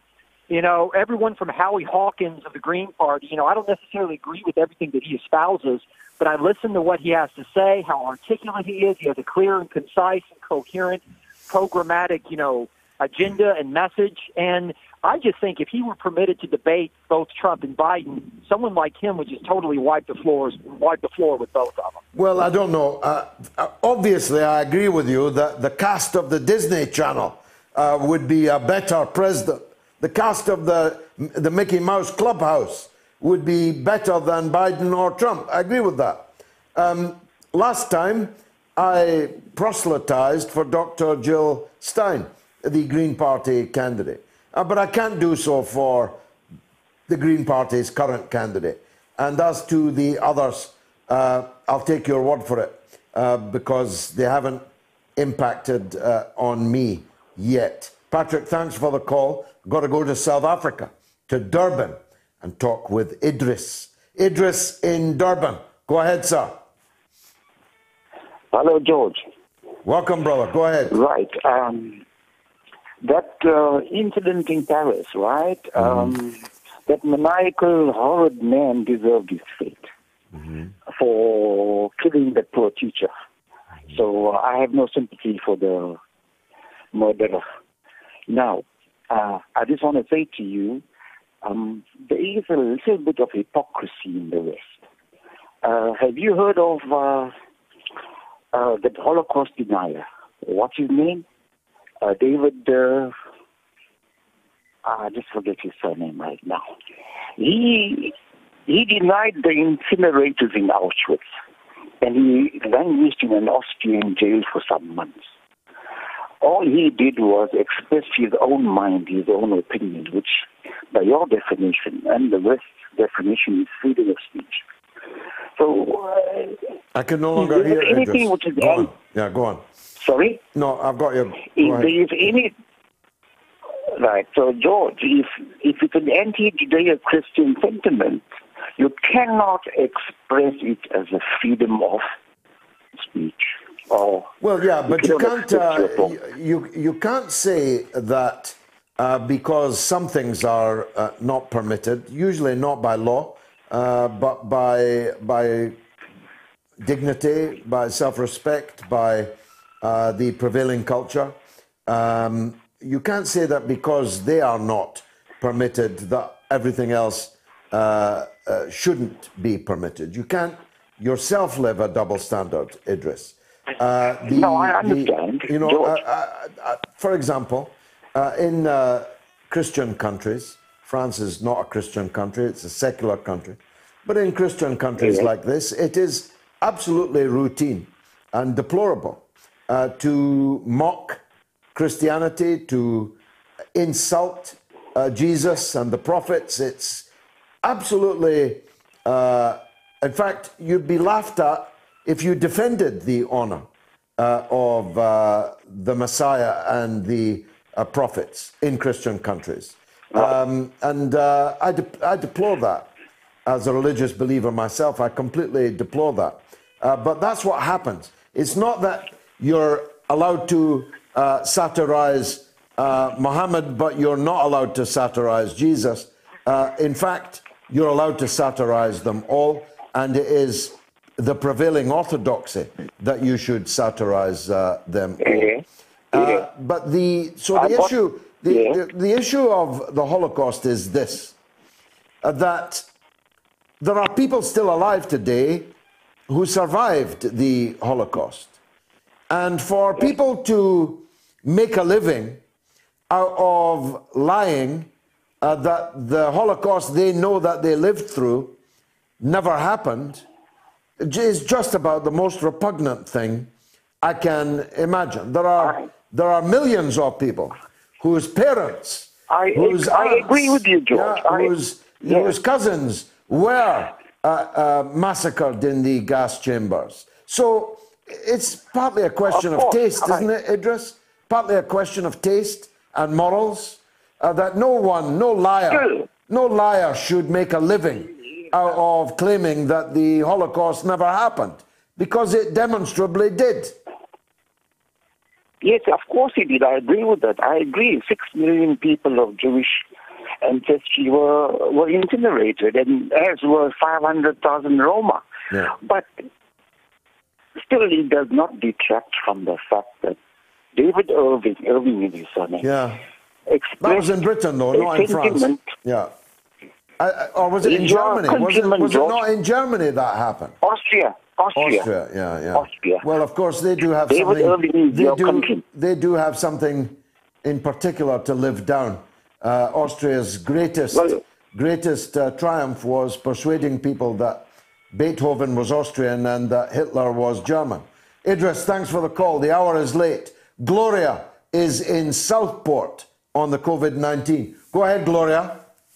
Hello. Um, well, I do want to talk about COVID, but um, I just wanted to mention about the beheading of the teacher in France, George. Yes, go on. Um, according to the BBC report that I heard, it said that he'd asked all the Muslim students to leave the room, yeah. but um, the boys left, but the girls stayed. That's what I actually heard on the BBC. Mm. And then one of them told her father what it, you know what he'd shown them. hmm Um, so th- there were Muslim students in the room. Yeah, But, there's, there's a la- I, gr- I grant you, there's a lack of uh, clarity on that point. I'm just making the point that he did try to uh, avoid offending the Muslim students in the school. Whether he achieved that or not is another matter. Yes, he did, definitely. But I still find it hard to believe that creative people want to um, make cartoons that are really so very offensive, not just to Muslims, but to everybody. Yeah, yeah, totally have- vile. Charlie Hebdo's output is unutterably vile. If, uh, if the liberals that uh, cheer them knew how vile, they'd be embarrassed. Absolutely, I think I think so too. Now, the, the, the other reason is I phoned last week regarding I'm in, Merseyside, and I'm in the very high risk area. Yeah.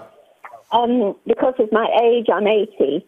Um, a lot of people of my generation, and and you know, around 50s, and are becoming almost resigned to the fact that they're going to end up dying of um, COVID because we don't have a Nightingale Hospital in Liverpool.